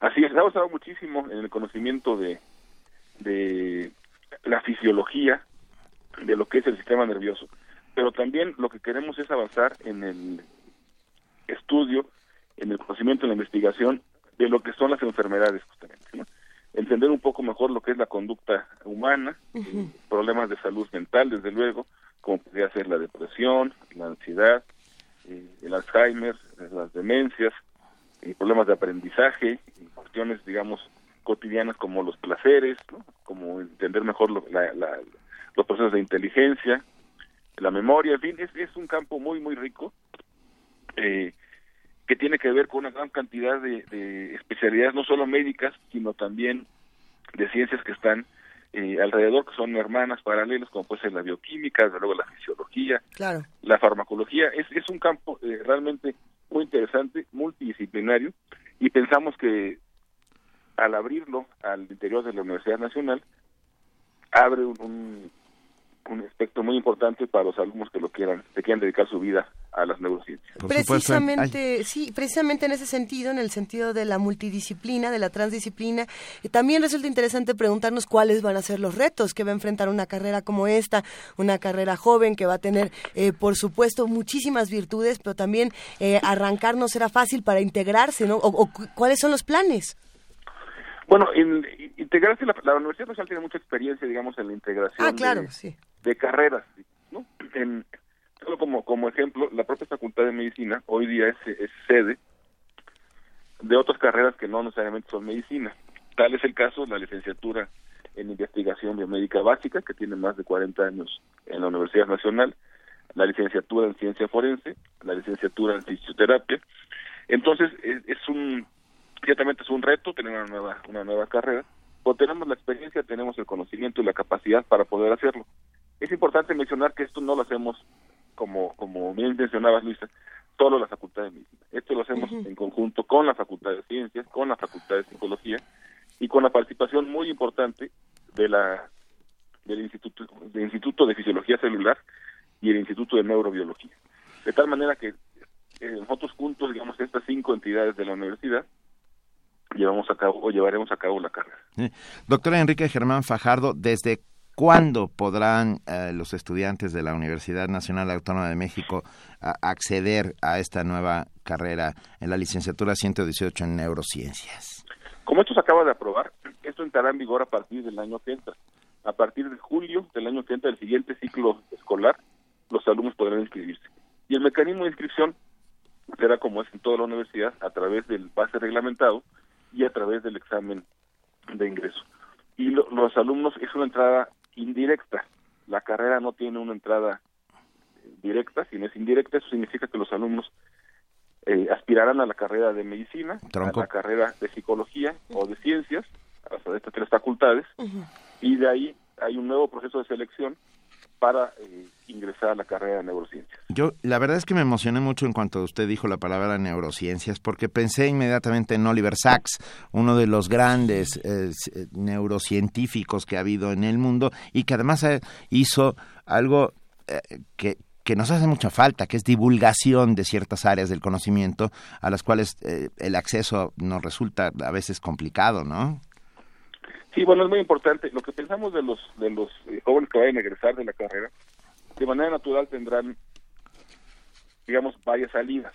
La primera sería, desde luego, dedicarse a la, a la investigación, continuar su desarrollo dentro de la investigación, hacia una maestría, hacia un doctorado, hacia la generación de conocimiento, eh, ya sea básico, clínico, eh, quirúrgico, pero también, como tú bien dices, es muy importante la divulgación de la, de la ciencia, y en este punto particular, de las neurociencias. Y también se pueden, se pueden eh, vincular hacia el desarrollo tecnológico, una cosa sumamente importante, o hacia la docencia. Tienes una carrera muy rica que tendrá varias ramas eh, terminales. Suena, suena esplendoroso. La verdad es que suena muy bien. necesitamos a estos nuevos científicos, ¿no? Que, que aborden temas que hasta ahora mm, en muy pocos lugares se pueden, se pueden, se puede acceder a ellos. Y bueno, como siempre, la Universidad Nacional Autónoma de México encabeza, encabeza esta nueva vanguardia de científicos que dentro de algunos, y yo creo que pocos años, ya empezarán a hacer sinergia con la sociedad para, para transformar a, este país. Sin duda, como siempre la universidad trata que sus egresados se vinculen con, con la vida real, se vinculen con el mercado laboral, se vinculen con el desarrollo del país y ayuden a solucionar los problemas, en este caso problemas de las neurociencias, problemas eh, de salud. Claro. Bueno, pues Albricias, eh, estamos celebramos enormemente la, la aprobación de la licenciatura 118 de la UNAM en Neurociencias y le mandamos un abrazo, doctor Enrique Germán Fajardo, director de la Facultad de Medicina de la UNAM. Benito Luisa, muchas gracias, que tenga buen día. Muchísimas gracias, buen día. Un abrazo, hasta luego. Hasta luego. Primer movimiento. Clásicamente... Universitario. Nota Nacional. Voy a empezar con voy a empezar esta nota con oh Dios, vamos a hablar de economía. Vamos a hablar de economía, pero pero vamos a, a- pero ve con quién vamos a hablar de no, economía. eso, me tranquiliza Nada más. enormemente. A ver, de- va- vámonos por partes. El presidente electo de Estados Unidos, Donald Trump, ha definido el eje de su política proteccionista señalando a México como un país determinante en el desempeño y las dificultades de los trabajadores estadounidenses. Esto lo, lo vamos a vam- vamos a platicarlo. Sí, tiene que ver con el desempleo, con el desempleo de los nativos americanos según él. Es El, multimo- el multimillonario considera que las más de dos décadas de apertura neoliberal inauguradas por el Tratado de Libre Comercio de América del Norte deben llegar a una conclusión frente al enorme malestar que atraviesan las zonas industriales que aseguraron la victoria del magnate el pasado martes 8 de noviembre. Zonas industriales deprimidas, muchas de ellas cerraron ah, sus grandes empresas, astilleros, eh, constructoras de, de autos, etcétera, etcétera. Las relaciones comerciales entre México y su mayor socio comercial serán radicalmente revisadas en el mismo escenario de una deportación masiva de los 11 millones de mexicanos indocumentados que viven en la Unión Americana, quienes representan el sostén fundamental de millones de familias. Esto saldría muy caro. La pero nueva, sí, la nueva política exterior estadounidense recibirá respuesta de un Estado mexicano que lidia con una seria debilidad económica y un nivel de endeudamiento que rebasa el 50% del Producto Interno Bruto. El presupuesto para 2017 promete austeridad, despetrolización económica y apertura de mercados. Sin embargo, la mayoría de los analistas señalan que se agudizarán los problemas con la disminución de la seguridad social y con la falta de una mayor transparencia y democratización institucional.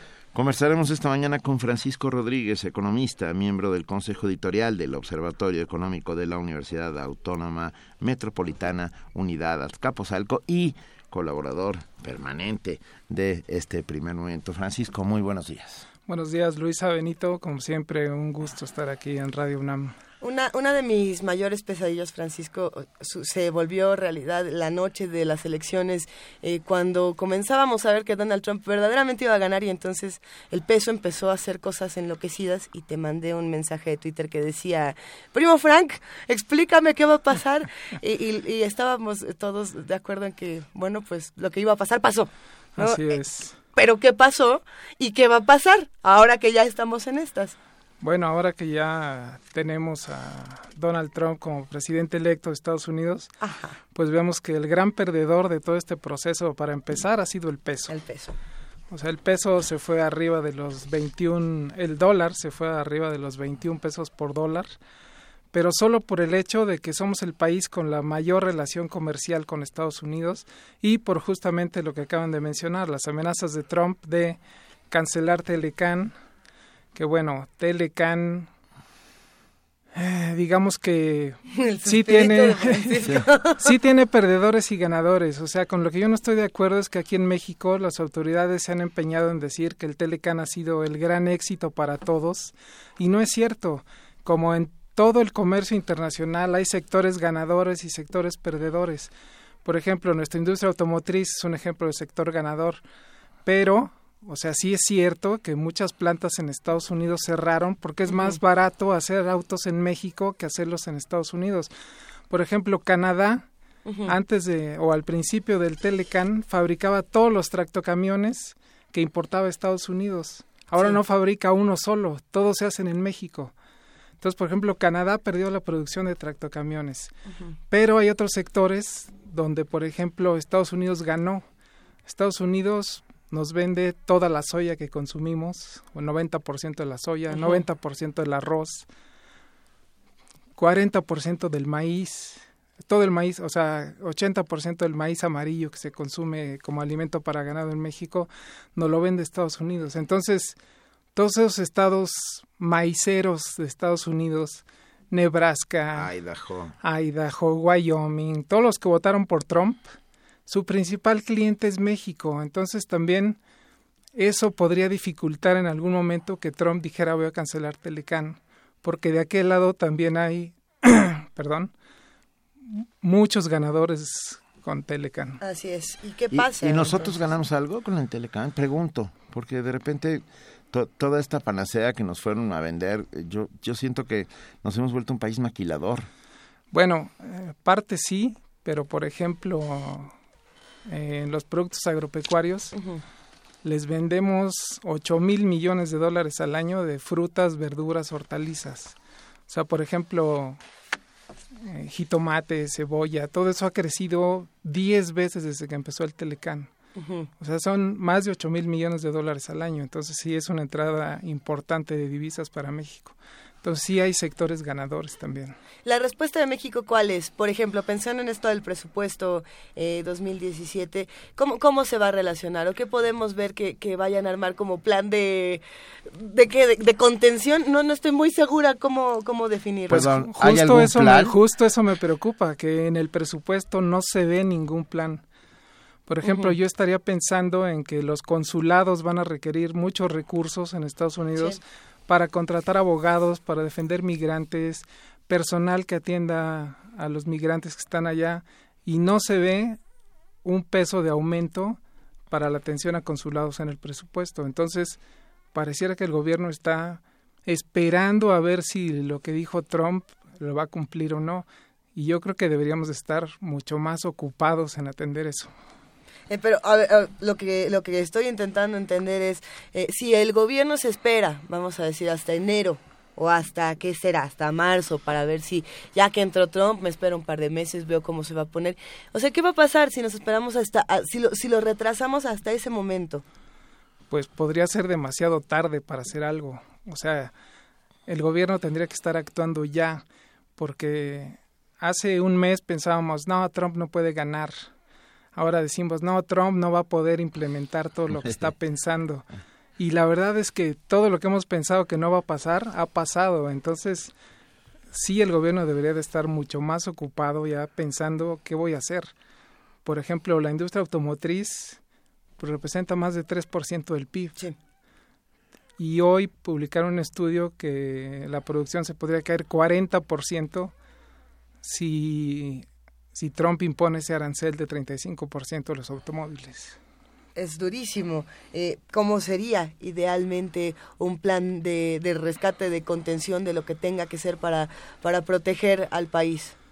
Pues ya tendremos que estar pensando en cómo fortalecer el mercado interno y la única manera de fortalecer el mercado interno es mejorar los ingresos de todo el mundo. Entonces, por ejemplo, un, un aumento real al salario mínimo como el que se ha estado proponiendo por en algunas instancias de la sociedad civil, pues eso podría funcionar. Porque el otro tema es son las remesas. Las remesas han sostenido el consumo de este país estos últimos dos años. Cancelar las remesas, que además se concentran en los estados más pobres, pues imagínense el impacto que podría tener. ¿no?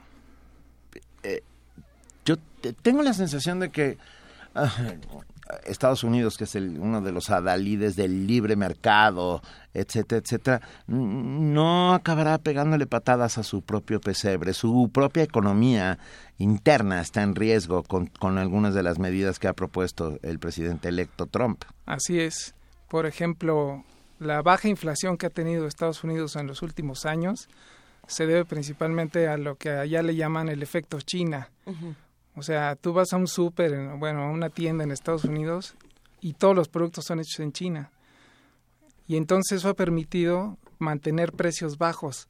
Si Trump se mete en una guerra comercial con China, pues imagínense, la inflación se podría disparar durísimo en Estados Unidos y como bien dices Benito, pues, sería patear su propio pesebre. Esto lo pensamos eh, en nuestro país. Sin duda, esta reconfiguración le va a tocar a muchos. Eh, son diferentes los tratados internacionales que se tienen que discutir. Eh, por ejemplo, se, se, estaba hablando mucho de lo que va a pasar con el TPP, se está hablando mucho de lo que van a pasar con muchos otros acuerdos. ¿Cómo estos acuerdos también tienen una importancia? ¿O, o cómo de, de alguna manera lo que va a pasar en otros países también va a regresar a México? Bueno, nuestro principal acuerdo es Telecan. Con Telecan Tele, es el mero mero. Con Telecan uh -huh. comerciamos el, digamos que les exportamos el 80% de lo que vendemos va a la zona Telecan.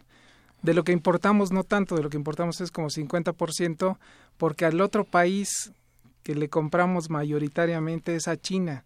A China le compramos 50 mil millones de dólares al año, les vendemos 5 mil, o sea, ahí tenemos un déficit fuertísimo. Uh -huh sin tratado comercial. Ahora con el TPP, Obama ya dijo que va a dejar de cabildear, que se lo va a dejar a la siguiente administración. Y aquí todavía están pensando que es muy importante aprobar el TPP. Ya no le veo mucho sentido sin Estados Unidos. ¿No deberíamos empezar a buscar nuevos socios comerciales, mirar hacia otra parte? Yo llevo un par de días con, con una, un nombre que se me viene a la cabeza una y otra vez, que es Canadá. Por, muchos motivos. Uno de ellos es por sus políticas liberales, por la forma en que está ah, transitando en, este en el albor de este siglo XXI y, y cómo está empezando a tomar la rienda de una nueva manera de hacer política social.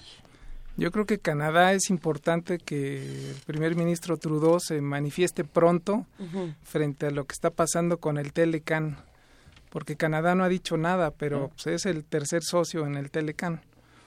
Ahora, la relación comercial con Canadá de México es pequeña. Le vendemos 5 mil millones de dólares al año. Igual que a los chinos. Exacto. Nada más que a Canadá le compramos 4 mil millones de dólares al año y a los chinos les compramos 50 mil. Pequeña, pequeñita diferencia, sí. Así es, pero lo que dice Benito de buscar otros mercados, se ha intentado, o sea, sí ha mejorado el comercio con Europa, con Sudamérica, con Japón, pero la verdad es que ser vecino de la economía más grande del mundo es muy cómodo para los empresarios. O sea, es mucho más fácil decir voy a vender mis productos en Estados Unidos por cercanía, por redes de transporte, etcétera, que ir a buscar mercados, por ejemplo, en Asia que ya también tienen como sus países socios muy definidos. nos están haciendo la pregunta terrorífica que muchos no queremos ni siquiera empezar a reflexionarla, pero que es importante hacerlo eh, y, creo que somos muchos los que la tenemos ahí en la mente. ¿Qué va a pasar con la deuda? O sea, ¿dónde, ¿dónde quedó nuestra deuda? ¿Cómo se va a hacer chiquita, grandota, gigantesca? Eh, ¿Qué vamos a tener que hacer entre todos? ¿Cómo está ese tema? Bueno, la deuda finalmente eh, lo que aprobaron los diputados es que va, va a aumentar un poco. ¿Otro poquito? Va a aumentar un poco, pero en relación con el PIB se supone que se va a mantener igual. Esto bajo el supuesto de que Hacienda estimó que el PIB va a crecer 2.5% en 2017. ¿Con toda la, situación que se nos viene encima? Antes de Trump. Ah, Entonces, lo que ha pasado es que ahora todas las corredurías han estado ajustando el pronóstico para el PIB de México para el próximo año y lo más que le están dando es que crezca 1.5. Entonces puede muy generoso este, este pronóstico. Ya sí, porque pudiera ser que crezcamos menos o que inclusive ni siquiera crezcamos. Entonces, todo este supuesto de que la deuda no va a aumentar se, es, se mantiene siempre y cuando el PIB crezca 2.5. Si el PIB no crece 2.5, la deuda va a aumentar como proporción del PIB porque si nos vamos a endeudar más. O sea, tenemos autorizados para este año como 500 mil millones de pesos de que aumente la deuda interna, como 5 mil millones de dólares la deuda externa, entonces sí va a haber aumento de deuda. ¿En dónde se están enfocando las baterías para el nuevo presupuesto? Porque bueno, se habla de recortes, pero yo no veo nada de infraestructura, no veo nada eh, en educación, no veo nada en, en una serie de cosas que son las que deberían empezar a darnos eh, signos o visos de que eh, somos un país que puede autodeterminarse en muchos sentidos y, y, la verdad es que, a ver, no tenemos flota pesquera. Yo me, me, canso de decir esta tontería que no que no siento que sea una tontería. Tenemos lito, tres, dos océanos y dos eh, mares y no tenemos una flota pesquera nacional. Así es, la, digamos que la flota pesquera es pequeña comparada con lo que tienen otros países, pero México enfrenta también el problema de que muchas especies ya están sobreexplotadas por ejemplo, la sardina, el atún, o sea, ya están así como en el límite. También, también por otros que vienen y se las llevan. Entonces, lo que más se ha desarrollado ahora es la acuacultura. O sea, los peces de estanque, etcétera, o sea, sí ha crecido, pero la verdad la actividad pesquera en México, si la vemos así con un sentido histórico, tiene 20 años produciendo lo mismo, o sea, no crece. Entonces ahí, por ejemplo, hay una oportunidad. Pero lo que mencionaban del presupuesto, pues en el mismo texto del paquete económico dice que de lo que se trata es de garantizar la estabilidad de la economía. O sea, ya, ya nos olvidamos de crecer, de reducir pobreza, etcétera. Se trata de estabilidad. Y, se puede mantener esa estabilidad porque eh, lo, interesante de hablar eh, del asunto del presupuesto 2017 junto con lo que está ocurriendo con, con la llegada o no llegada de la futura llegada de Trump por así decirlo eh, está dejando a, los radioescuchas, así como nos está dejando a muchos de nosotros, con una incertidumbre tremenda de pensar, uno, se está discutiendo estabilidad, no se está ya discutiendo crecimiento, por lo que si no se logró crecimiento, pues cómo vamos a lograr estabilidad, esa, esa es una. Pero además hay cosas como la deuda que nosotros no alcanzamos, digamos, a concebir, por así decirlo, no, a, lo mejor no lo alcanzamos a dimensionar. A dimensionar, esa Porque pensar que la deuda o los requerimientos financieros del sector público alcanzan la mitad de lo que produce este país en un año, pues digo, en, con estándares internacionales a lo mejor no es mucho, pero es muchísimo dinero. ¿sí? Eso, eso cómo se refleja en los ciudadanos que estamos del otro lado este, trabajando, intentando comer, intentando rescatar lo que se pueda rescatar. Pues el problema es que con este escenario de Trump, o sea, lo que se espera es que suban las tasas de interés, que tengamos más inflación, la deuda, por lo, además con la depreciación del tipo de cambio, pues el servicio de la deuda va a aumentar, porque tenemos como 40% de la deuda está denominada en moneda exterior.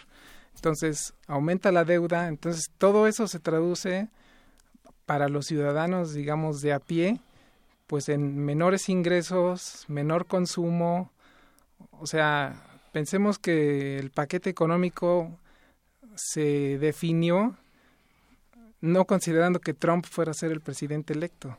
Entonces este escenario, o sea, sí modifica fuertemente lo que decíamos de pues que a lo mejor que crecemos 2.5, pues ya se ve así como algo muy lejano.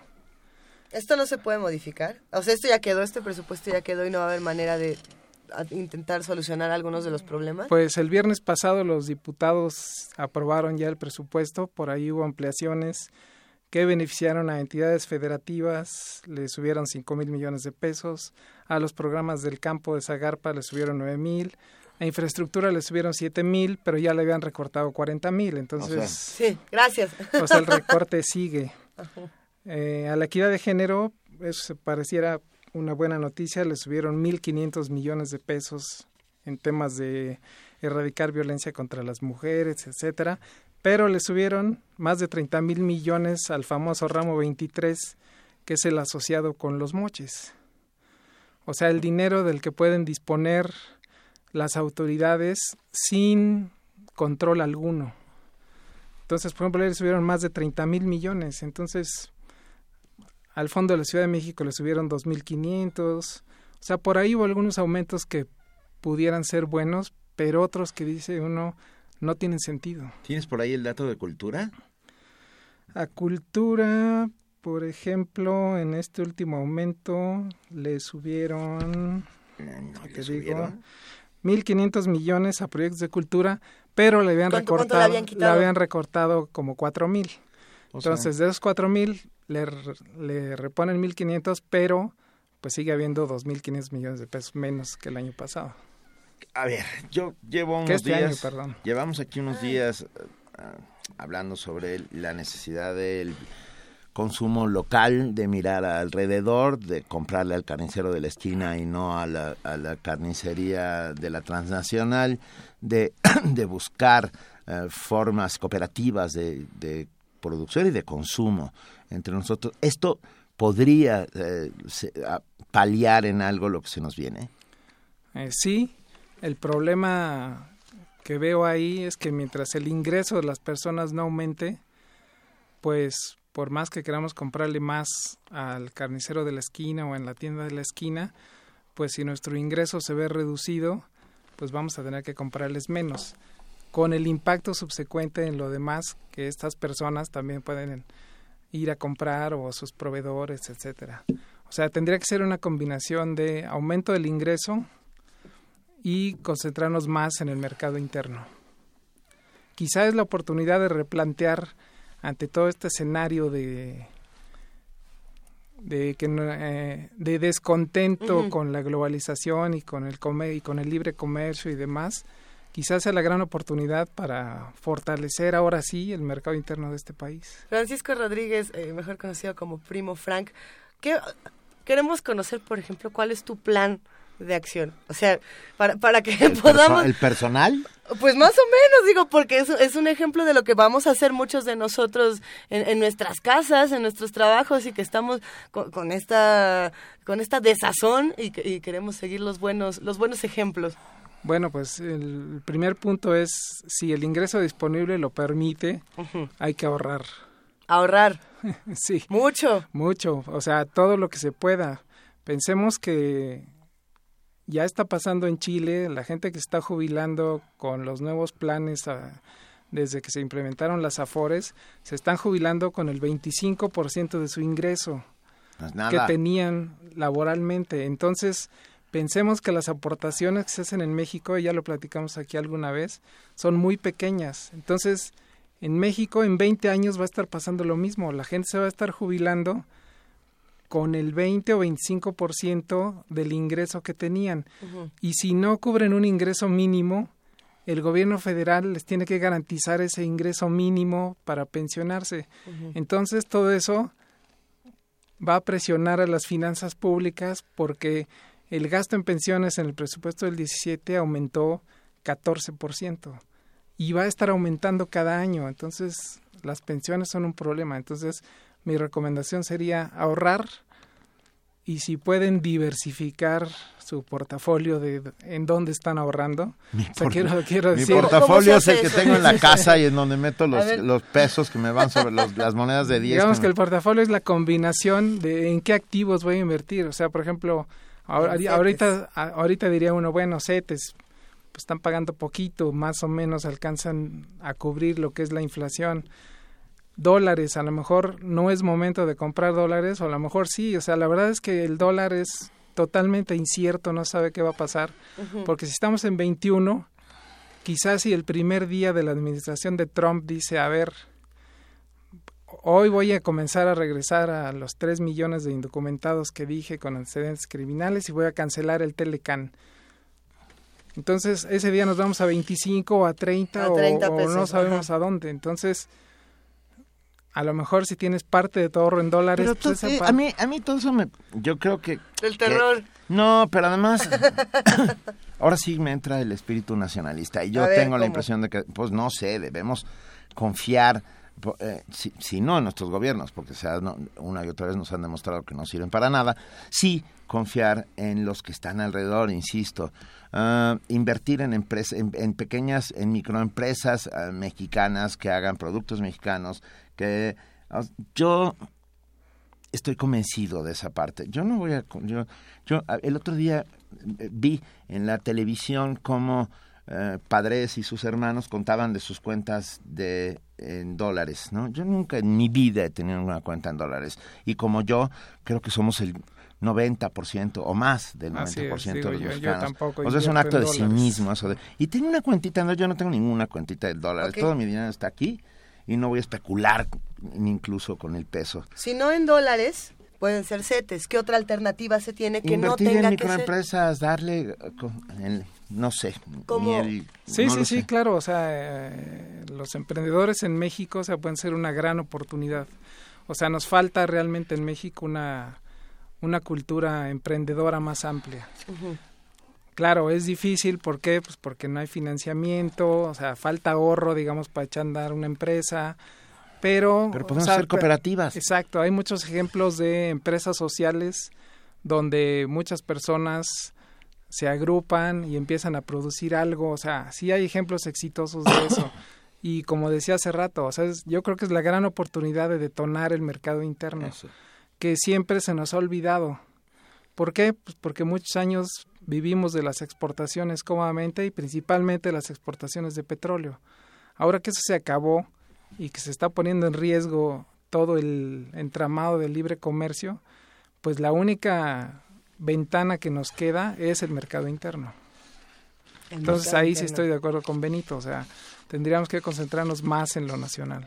Vamos a concentrarnos en lo nacional, tratemos de ahorrar, además de ahorrar, un par de soluciones más o de prevenciones para los tiempos difíciles que se avecinan? pues como dice Benito, buscar el, micronegocio. Yo no soy economista, pero por ti seré, por ti seré. A estas, a estas alturas, ah, creo que, que tenemos que sacar la casta y tenemos que la autodeterminación y, y yo la patria es primero decía Vicente Guerrero pues vamos demostrándolo no algún algún columnista por ahí mencionaba que quizá el momento se parezca al de la expropiación petrolera. Entonces entonces quizá sea el momento de decir bueno o sea le voy a apostar le voy a apostar a México. O sea no importa lo que esté pasando afuera porque además es lo que está pasando en otros países. O sea, muchos países, quizá a raíz de, de lo que vaya a hacer Trump, también decidan más concentrarse en su mercado interno. Entonces, quizá el comercio mundial no tenga un futuro promisorio de crecimiento, porque todos los países van a estar más concentrados en su economía interna. Será, será interesante ver lo que ocurre en las próximas semanas. Hay muchos comentarios. Ya empezaron a aparecer la resistencia, lo cual está maravilloso. Manuel CB dice, economía social y solidaria. Mi proyecto está basado en los kibbutz, en las cooperativas. Eh, yo creo que yo estoy convencido que las cooperativas... Y Tania, Tania Mafalda dice, compren sus regalos navideños a diseñadores y artistas mexicanos. Y compremos eh, cosas mexicanas. Hay, hay una... Eh, estuve viendo por internet que hay un en los códigos de barras eh, puedes reconocer por el código de barras si el producto es mexicano. Creo que es 250. Eh, no sé. Vamos a investigar. lo sabía, bueno. Vamos a, vamos a investigarlo. A ver, Francisco Rodríguez, ¿con qué final? No, no, no, vamos a hacer un puente. Hacemos un puente musical para, ah, ¿sí podemos para respirar. Sí, Eso. estamos aquí. La autodeterminación de cabina también es importante. Ah, qué bueno. Ah, de cabina y de producción, por supuesto. Eh, vamos a hacer un pequeño puente y volvemos con Francisco en lo que nos vamos organizando nuestra microempresa ahorita. Paz y gloria con Fidelia Peláez.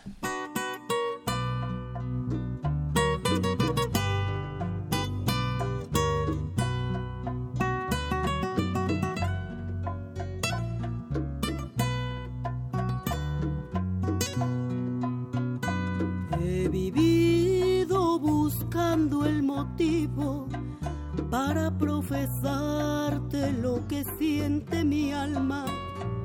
Donde quiera que vas, yo te sigo, porque sin mirarte no encuentro la calma. Y hoy que tengo la suerte de hallarte fervorosamente, como a un Dios te pido que le paz y gloria mi vida, solo con decirme que tu amor es mío. Paz y gloria, virtudes del cielo, que todos buscamos sin poder hallar, pero tú, que eres todo en mi vida, le darás a mi alma la gloria y la paz, porque tienes la gracia de un ángel y porque te quiero con adoración. Porque Dios te mandó para darle la paz y la gloria a mi corazón.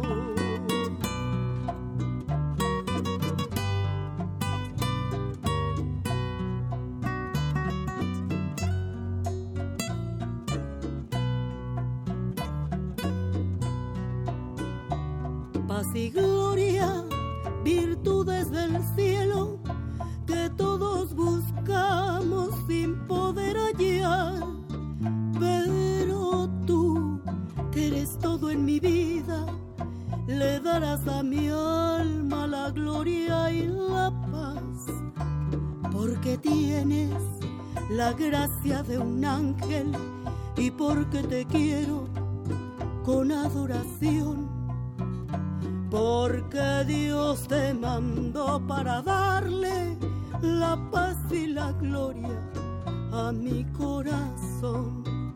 Porque Dios te mandó para darle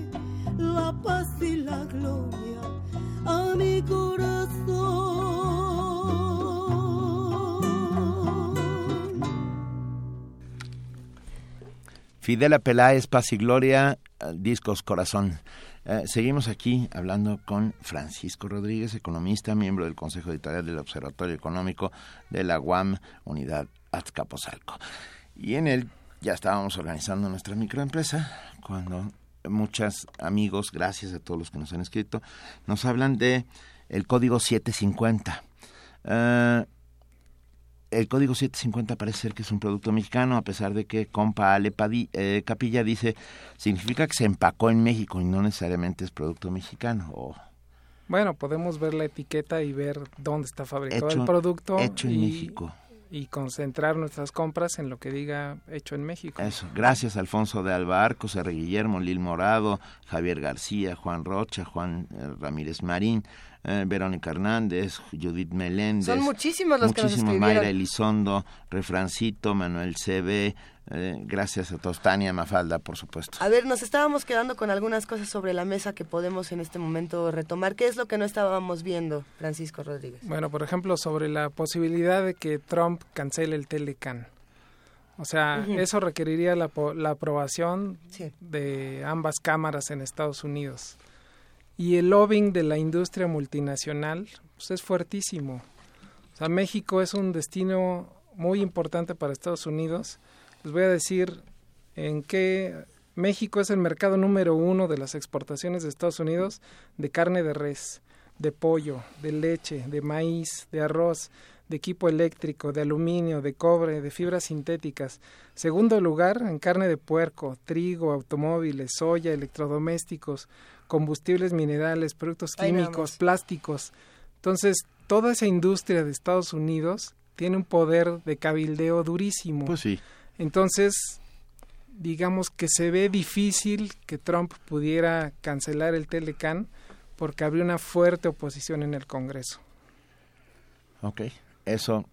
Entonces, digamos, está esa parte como una posibilidad, aunque, igual como mencionaba hace rato, muchas cosas pensamos que Trump no iba a llegar, no iba a ser ni siquiera candidato del Partido Republicano y, ahora es presidente electo. Entonces, hay muchas cosas que quizá pueda hacer, otras que yo creo que se le van a dificultar. Pero como dice Benito, lo importante ahora es retomar el mercado interno. Volver a plantar, volver a mirar otra vez hacia el campo, mirar hacia nuestros mares, encontrar eh, posibilidades, hacer cooperativas, eh, pensar en local. Eh, híjole.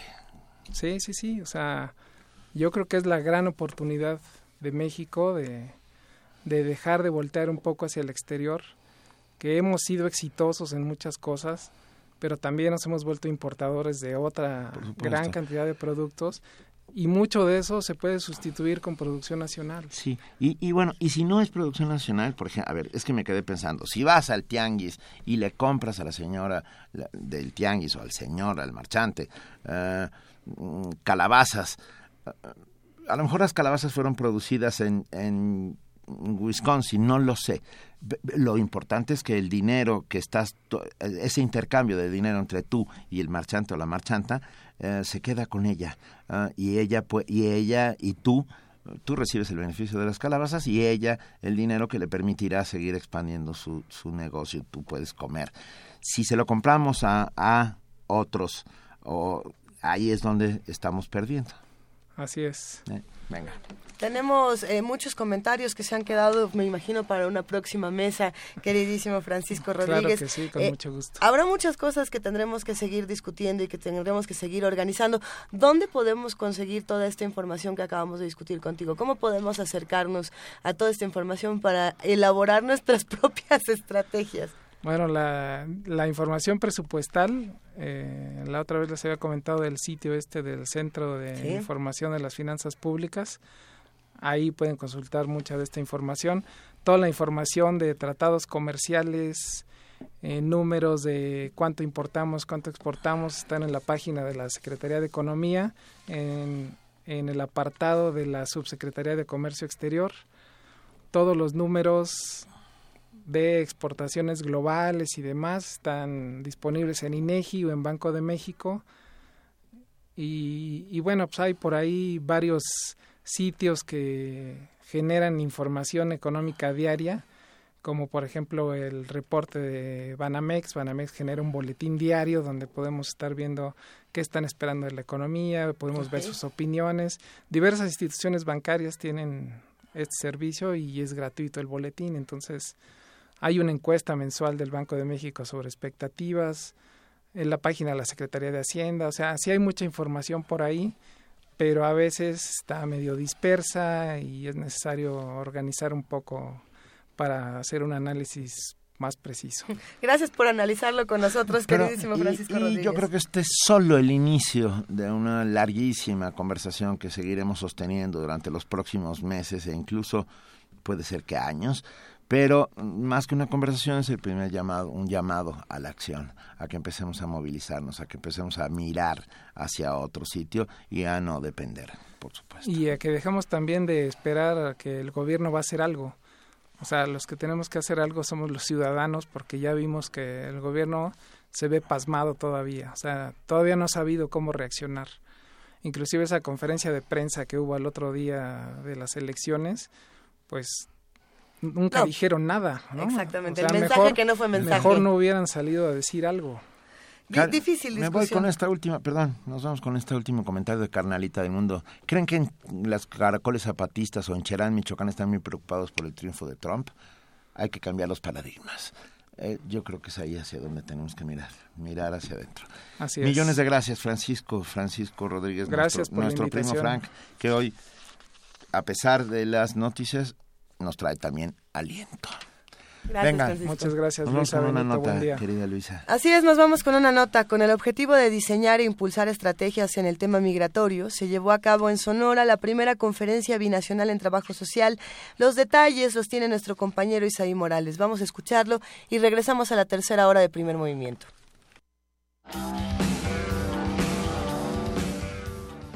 De acuerdo con la Organización de las Naciones Unidas, la migración es una expresión de voluntad de una persona por superar la adversidad y vivir una vida mejor.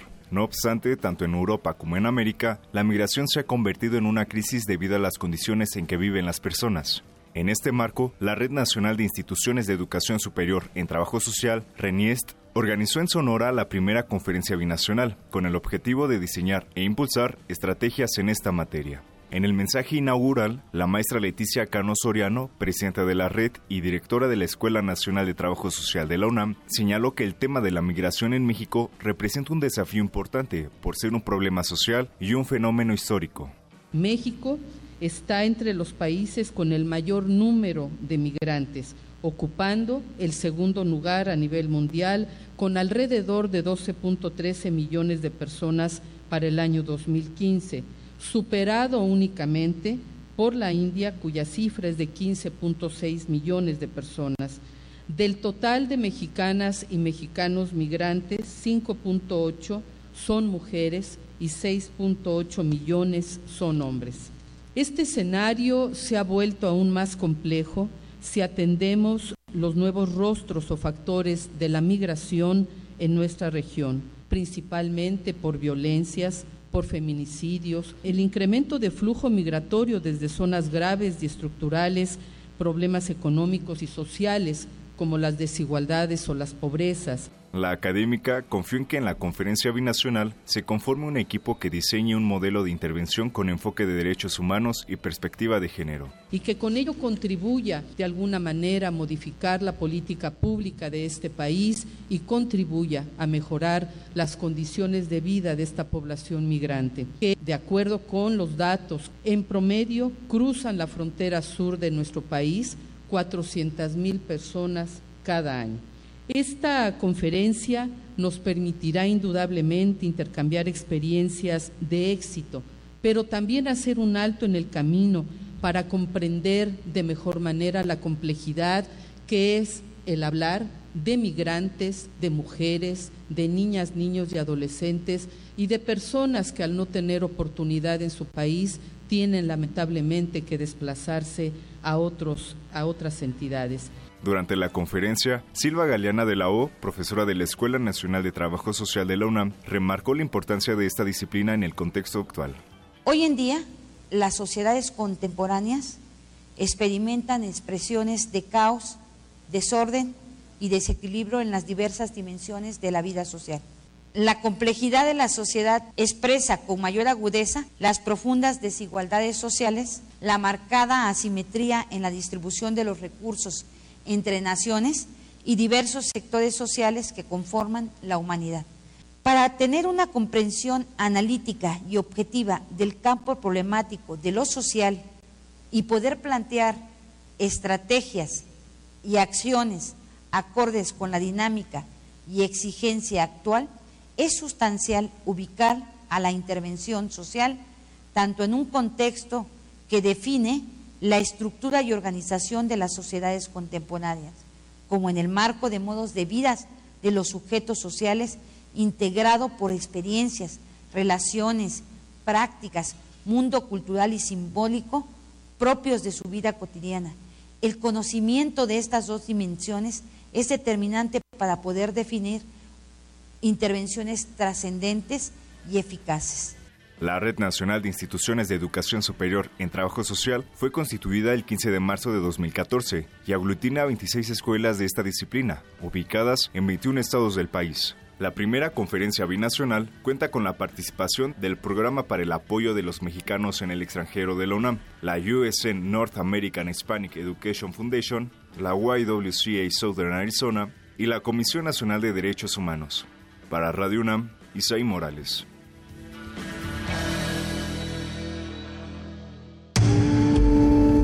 Primer movimiento. Clásicamente... Universitario.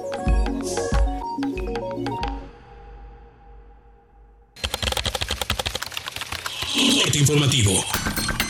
La UNAM.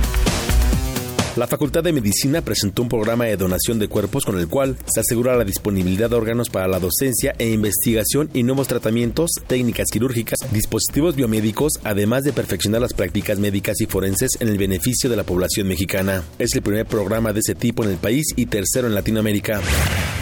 Gabriela Pérez, Delia Hernández y Pamela Carvajal, alumnas de la licenciatura en Relaciones Internacionales del UNAM, ganaron el concurso de ensayo Año Dual México-Alemania, Perspectivas de una relación bilateral y su proyección global organizado por la Secretaría de Relaciones Exteriores, la Facultad de Estudios Superiores Aragón y la Cátedra Fernando Solana. Nacional. México y Canadá deben replantear su relación para trabajar juntos frente al nuevo reto que implica el triunfo de Donald Trump a la presidencia de Estados Unidos. Habla Pierre Alarie, embajador canadiense en México. No podemos uh, quedarnos uh, con una frustración emocional. Hay que ver eso de manera un poco más fría y pensar en cómo vamos a trabajar México y Canadá juntos para enfrentar los retos que nos da ahora la nueva presidencia en Estados Unidos. Luis Raúl González Pérez, presidente de la Comisión Nacional de los Derechos Humanos, informó que buscará reunirse con la canciller Claudia Ruiz Massieu para contribuir al fortalecimiento de la política de protección de derechos humanos de los mexicanos en el extranjero. Consideró que ante el riesgo de que se violenten las garantías individuales de los connacionales, nuestro país debe ejercer todos los instrumentos internacionales a su alcance para protegerlos. Miguel Ángel Mancera, jefe de gobierno de la Ciudad de México, pidió crear un frente común para defender a los connacionales que viven en Estados Unidos y que podrían ser deportados. Ciudad de México estará haciendo un frente común, yo creo que con todo el país. No, no creo que haya un solo lugar de nuestro territorio que no vaya a pensar en ayudar en, a cualquier connacional. México y Estados Unidos tienen una, una relación de vecindad, de diplomacia, eh, pero no de sumisión. Entonces yo creo que México tiene que salir adelante. Debemos de mandar el mensaje a nuestros connacionales que nos importa lo que les pase. El grupo parlamentario de Morena en la Cámara de Diputados envió una carta a los 56 presidentes de las comisiones ordinarias para solicitarles que devuelvan los vehículos híbridos que les fueron entregados al inicio del periodo. Internacional. Un grupo internacional de expertos ayudará a esclarecer la muerte de la ambientalista Berta Cáceres, quien fue asesinada en marzo de este año. Habla Liliana Uribe, integrante del organismo. Nuestro trabajo fundamentalmente es contribuir eh, hacia el esclarecimiento del crimen de Berta Cáceres y poder eh, aportar también para el diseño y puesta en marcha de líneas lógicas de investigación que permitan avanzar hacia el establecimiento de las responsabilidades eh, penales. El gobierno ruso se reunió con la comunidad de estados latinoamericanos y caribeños para dialogar sobre derechos humanos. Habla María Sarajova, portavoz del Ministerio de Asuntos Exteriores. Para nosotros son vitales las relaciones con América Latina, tanto en el aspecto bilateral como en los formatos multilaterales. La agenda con CELAC es muy amplia. debatimos sobre derecho internacional y no injerencia, los temas de economía, las finanzas y los proyectos humanitarios. El gobierno de Venezuela pidió al presidente de Estados Unidos Barack Obama derogar el decreto que califica a su país como una amenaza internacional. Es Jorge Rodríguez, integrante del Partido Socialista Unido. Nos comprometemos Asimismo, a reforzar de manera conjunta la defensa de nuestra soberanía y rechazar cualquier injerencia externa del signo político que sea. En consecuencia, el Partido Socialista Unido de Venezuela insiste en exigirle al saliente gobierno del señor Barack Hussein Obama que derogue el infame decreto que considera a Venezuela como una amenaza inusual y extraordinaria. Un día como hoy. En 1992, la banda estadounidense Nirvana publicó el disco Insecticide. El álbum ocupó la posición número 39 de la lista de Billboard.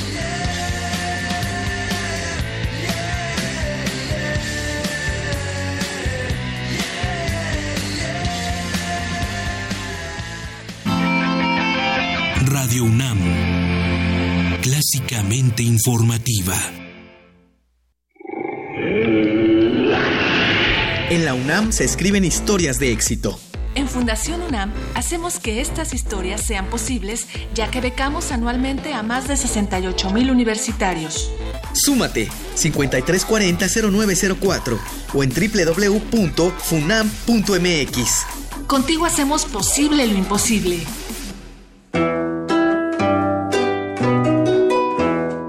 Hagamos comunidad y una pastorela. Te invitamos a participar en nuestra ya tradicional pastorela de Sembrina. Entra a la página de Facebook de Primer Movimiento para descargar el texto. El infierno está brindando una oferta de locura que vale lo menos 10. Es un plan para... Elige tu personaje favorito y mándanos una grabación de un minuto al correo electrónico primermovimientounam.gmail.com antes del 8 de diciembre. Ya tienen los pastores el camino franco para llegarse hasta el portal.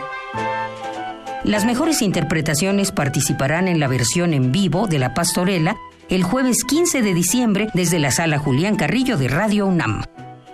Primer movimiento. Hagamos comunidad y una pastorela.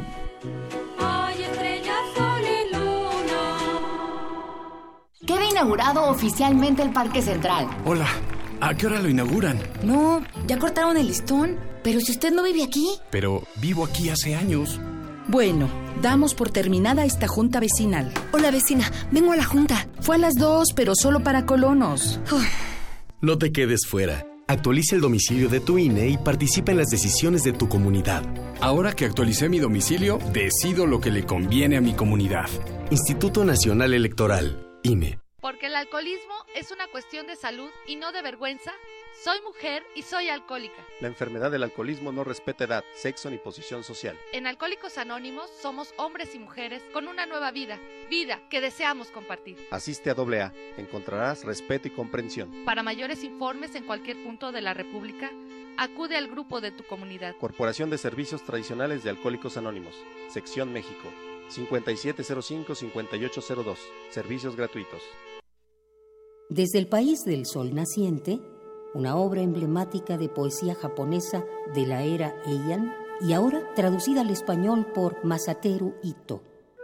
Ogura Yakunin Ishu, 100 poetas, un poema cada uno. La presentación se llevará a cabo el miércoles 23 de noviembre a las 4 de la tarde en la sala Julián Carrillo de Radio UNAM. Adolfo Prieto 133, Colonia del Valle, a dos cuadras de la estación del Metrobús Amores. Radio UNAM te invita. La entrada es libre. Te esperamos. Primer movimiento. Podcast y transmisión en directo en www.radiounam.unam.mx.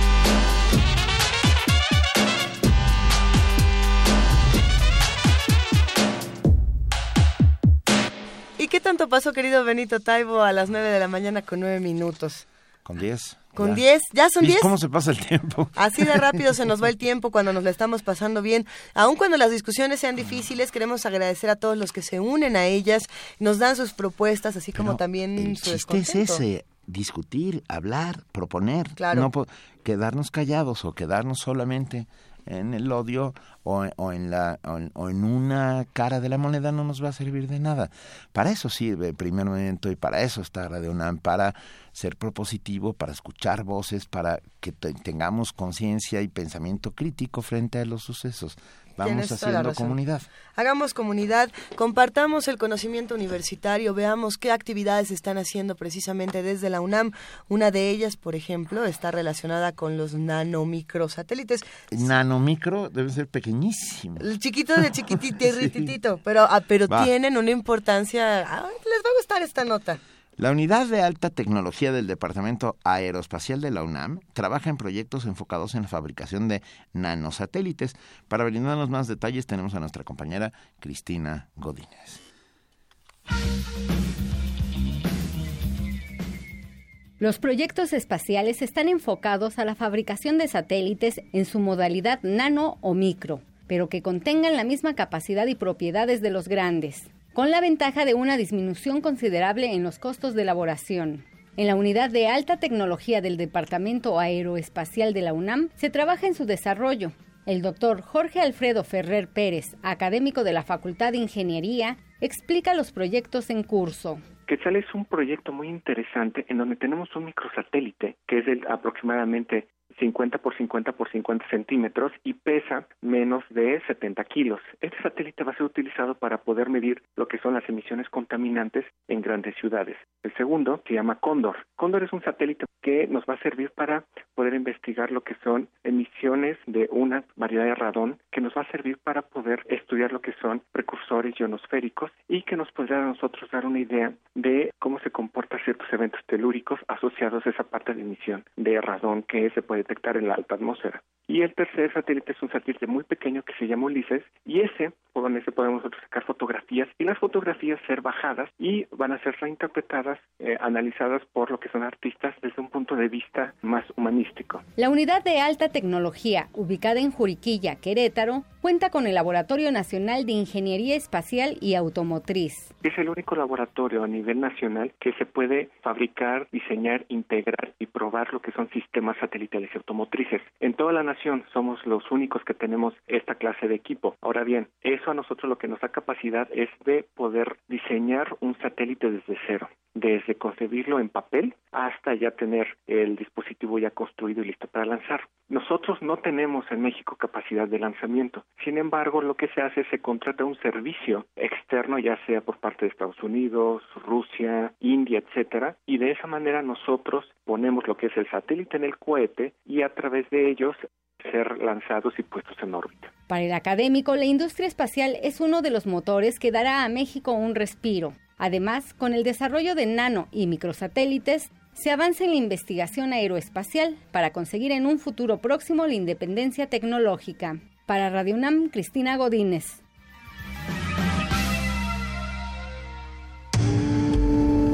Primer movimiento.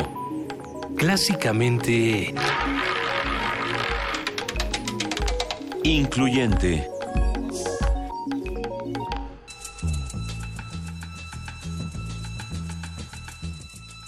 Es hora de poesía necesaria.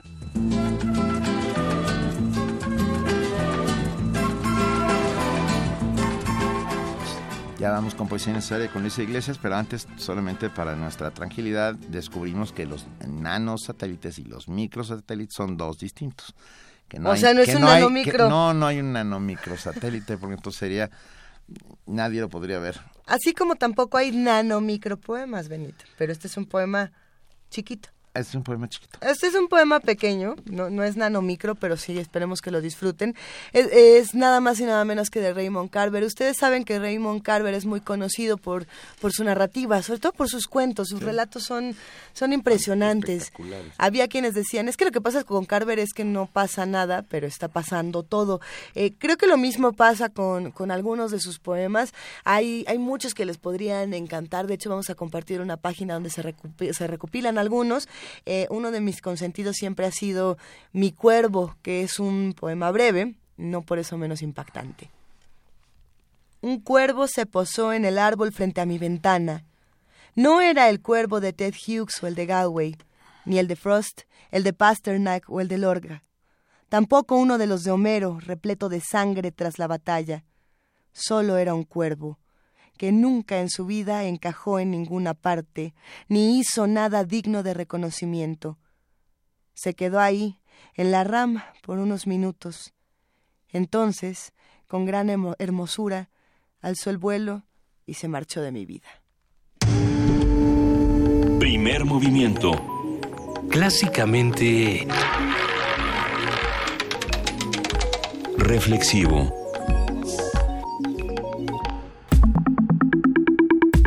La mesa del día. Son las 9 de la mañana con 16 minutos. Es momento de que vayamos a nuestra mesa del día de esta mañana, donde hablaremos de lo que son las familias, las muchas familias. La familia es la institución primaria, la célula inicial de toda sociedad, encargada de inculcar los valores, el respeto a los derechos de los otros, la tolerancia hacia aquellos que son diferentes de algún modo, ya sea físico, religioso, étnico, económico o sexual, por ejemplo.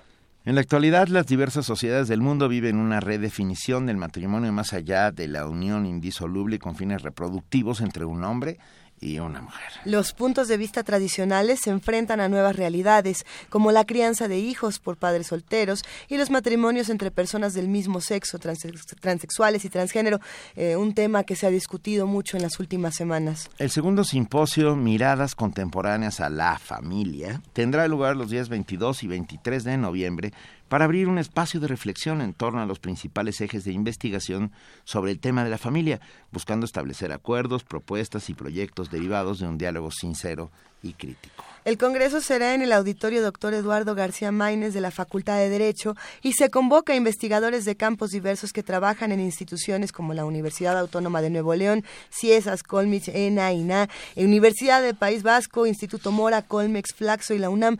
Eh, son muchos los esfuerzos que se reúnen para lograr discusiones como esta. Conversaremos esta mañana sobre lo que entendemos por familia y cómo estas concepciones afectan el proceso social y político del país. Y nos acompaña para ello la maestra Carolina Sánchez, secretaria académica del Programa Universitario de Estudios de la Diversidad Cultural y la Interculturalidad de la UNAM. Maestra, bienvenida, muchas gracias por acompañarnos. Sí, Buenos días, eh, muchas gracias por la invitación. Es un placer. Las discusiones alrededor de las muchas familias eh, han tomado eh, un tono muy diferente en los últimos meses. Podríamos hablar de cómo es una familia mexicana, podríamos hablar de cómo son muchas familias mexicanas. ¿Cuántos modelos tenemos y de cuántos debemos de partir el día en estos días? Bueno, pues eh, considero que todavía es un tema eh, que está en la discusión, eh, mientras algunos especialistas insisten en señalar que la familia es una independientemente de que pueda haber una diversidad de procesos de relaciones que se establecen entre los miembros de esta familia. Pero otros especialistas señalan que, que se están derivando diferentes tipos de familia. Entonces yo creo que este es un punto central que todavía requiere una mayor discusión. No, no podemos eh, este, esquematizar a la sociedad en, digamos, para que yo pudiera señalar que hay tantos números de tipologías de familia. ¿no? Yo creo que todavía esto se requiere una mayor discusión, sobre todo en el marco de los procesos que se están dando en la actualidad. ¿no? Podemos tomar algunos de estos modelos que puede ser eh, madre, padre, hijos, eh, madre con hijo, padre con hijo, eh, dos padres, un hijo, dos madres, un hijo o una hija independientemente, parejas que no quieren tener hijos y que también están juntas y eso también forma parte de una familia, familias que tienen a los abuelos, estas familias que, se van reconfigurando. Son tantos los modelos que a veces nos resulta difícil irnos eh, uno por uno para, para discutirlo. Pero ¿cuántos de estos modelos están siendo aceptados actualmente y cuántos, cuántos están siendo eh, marginados o rechazados por la sociedad? Eh, digamos que más que señalar quiénes son los que conforman estos núcleos familiares, tendríamos que pensar cómo se establecen las relaciones al interior de estos núcleos familiares. Entonces, sobre ese punto es donde estaría más bien la, reflexión. Sí, entonces, este, bueno, reitero, no puedo señalar, son tantos los que se están aceptando porque esto es un tema muy polémico. Entonces, por supuesto que eh, será un, eh, eje de reflexión porque hay una reacción de la sociedad, hay una reacción de la iglesia, hay una reacción de la academia. Entonces, se precisamente de ahí deriva el tema del simposio que se está organizando, ¿no? que son diferentes miradas a la familia, ¿no? Eh, porque no podemos esquematizar, ¿no? necesitamos tener una mirada multidisciplinaria de este tema. Eh, ¿desde qué disciplinas podemos abordarlo en esta conversación, en este congreso? Eh, desde la historia, la sociología, la economía, las ciencias de la educación, la demografía, la antropología, la geografía humana, la psicología, principalmente, aunque no únicamente serían las que tendrían que aportar precisamente a la reflexión sobre este tema tan relevante. ¿no?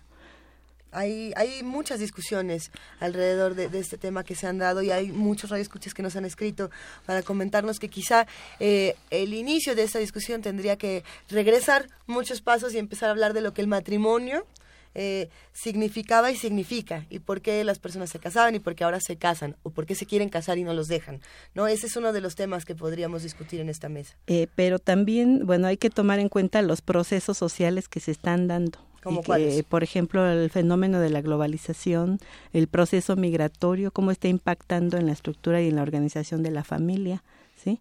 Entonces, esto eh, son factores que están influyendo también en, en los eh, procesos que se están dando al interior de la familia y que no pueden quedar de lado. No podemos pensar la familia eh, en sí misma, sino en un contexto social, ¿no? Porque de hecho, pues es la célula principal de la sociedad, ¿no? El simposio Miradas Contemporáneas a la Familia, que empezará ya dentro de muy poquito, el día 22 y 23, en el auditorio doctor Eduardo García Maínez de la Facultad de Derecho. Eh, ¿qué, contemplará? ¿Quiénes estarán ahí para hablar sobre el tema de la familia? Bueno, eh, eh, se van a abordar diversas líneas de reflexión. Voy a mencionar algunas. transformaciones de la familia, tendencias de los modelos de la familia urbana, familias transnacionales, familia y religión, la familia urbana, eh, familia y desigualdad social, el abordaje familiar en el contexto de la discapacidad, las familias en Puebla, reproducción humana asistida y familia, familia y paternidad, eh, eh, paternidad, maternidad y empoderamiento femenino, matrimonios igualitarios y vida secular, paternidad adolescente y transición a la adultez, familia y estatus legal, eh, familias indígenas, concepciones propias de los becarios de la UNAM, familia y salud reproductiva y la larga vinculación de las familias a través de la comida. Eh, es interesante cómo realmente se está abordando desde distintas miradas, desde las múltiples miradas. Y, yo me pregunto, ¿qué es lo que están esperando que ocurra con los que se acerquen a este Congreso? ¿Qué, qué reflexión se espera, se espera despertar en aquellos que queramos estar con ustedes? Porque son tantos los espacios y son tantas las discusiones que a veces nos sentimos perdidos en este tema, a veces nos sentimos enojados, a veces nos sentimos desesperados al no encontrar respuesta de las autoridades, por un lado, al no encontrar un, respeto a lo mejor a los modelos que estamos buscando. ¿Qué, qué, qué va a pasar con los que nos encontremos en este segundo simposio Miradas a la, a la familia? Bueno, lo, el principal propósito es generar un espacio de reflexión, de diálogo, eh, que busca en el fondo estimular el desarrollo de investigaciones sobre el tema, eh, orientadas precisamente a producir conocimiento pertinente, no que incide en la política pública, en estructuras educativas, en relaciones familiares, en relaciones de género y como efecto deseable también en la reconstrucción del tejido social.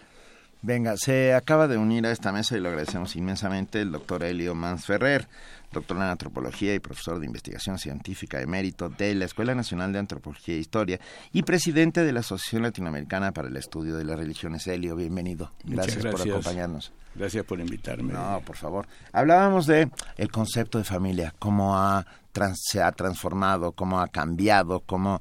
Cómo transgrede a algunos y violenta a otros. Así es. Eh, pero bueno, tú que eres un especialista en religiones, justamente, ah, ¿cómo se ha transformado con el paso de los siglos o a partir de la visión que las religiones tienen de el concepto familia? Lo que sucede es que una cosa es la familia ideal que todo el mundo quisiera tener como eh, premisa cultural, etcétera. Hasta con perro. Sí, y otras las familias que... Las de verdad. Las que hay en la cultura real, ¿no? Ah. Entonces, eh, por una parte. Por otra parte, hay otro aspecto, y es que eh, la, la sociedad también tiene que reproducirse tiene que tener contextos de eh, construir, desarrollarse en términos, llamémosle, biológicos, si tú quieres, sobre las nuevas generaciones. O sea, entonces hay una tensión, podríamos decir, entre cultura y naturaleza. Por un lado hay un conjunto de construcciones culturales, que es lo que estaba aquí describiendo la, compañera, y simultáneamente hay un conjunto de presiones de la sociedad de, que sea un espacio de reproducción de la sociedad.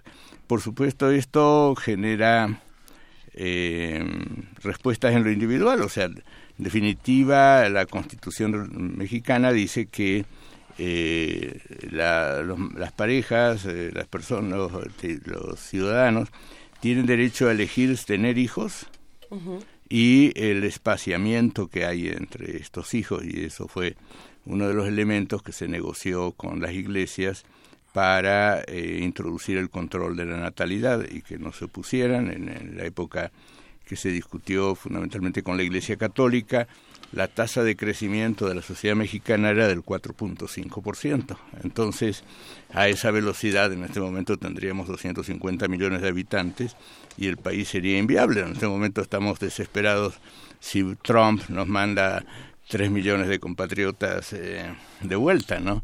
Eh, imagínate lo que hubiera sido el país con 250. Entonces se introdujo el control natal. Eh, esto, pero de todos modos,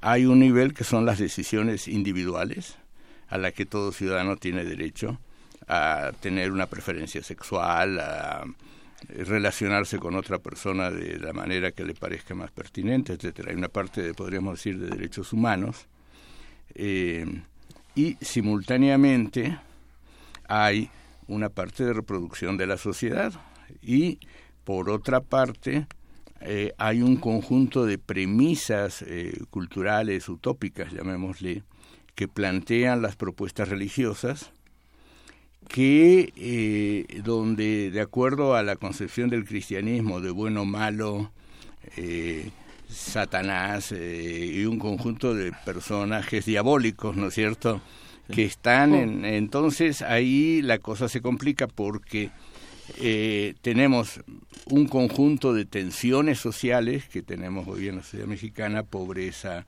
marginalidad la devaluación de la moneda etcétera etcétera etcétera.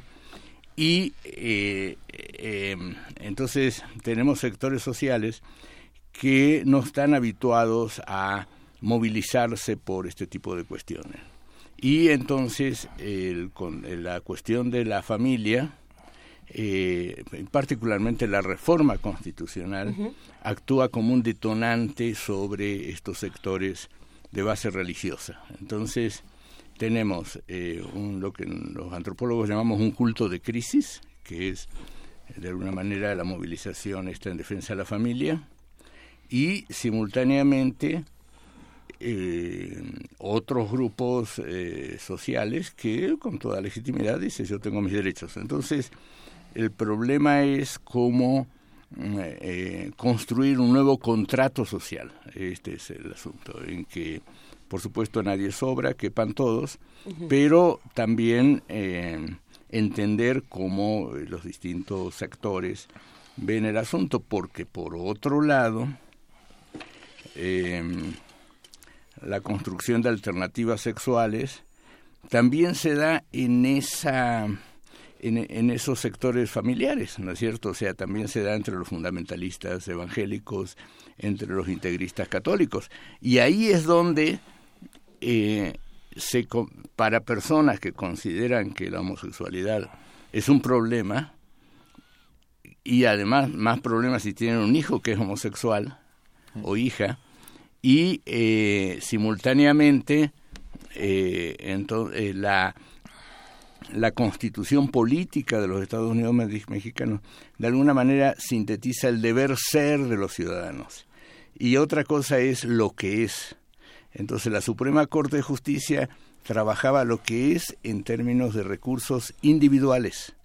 ¿Sí? Y hasta ahí este sector integrista, fundamentalista, no tenía problemas, pero el problema es cuando se incorpora a lo que es el deber ser, que es ya no derechos individuales, sino de un conjunto de derechos globales. Y ahí tenemos la explosión. En ese sentido, creo que lo más práctico o lo más correcto sería que todos los sectores se sienten a dialogar y se conozcan mutuamente. De repente, yo me acuerdo hace como 35 años eh, que comenzaron las marchas estas por el orgullo homosexual, había una consigna que decían los padres se preguntan sus hijos dónde están, ¿no es cierto? Eh, se fueron a la marcha del orgullo homosexual.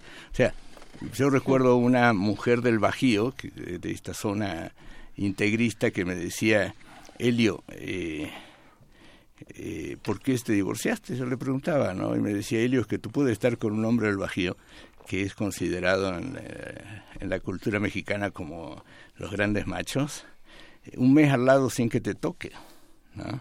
y después tú te enteras que el cuate es eh, bisexual, ¿no? Y entonces ella me, explicaba por qué se había separado de su esposo, ¿no es cierto? Entonces también hay homosexualidad en esa sociedad, pero eh, ahí es donde eh, no, no hay gente que no quiere asumir sus propios hijos y entonces ahí se moviliza sobre la sociedad.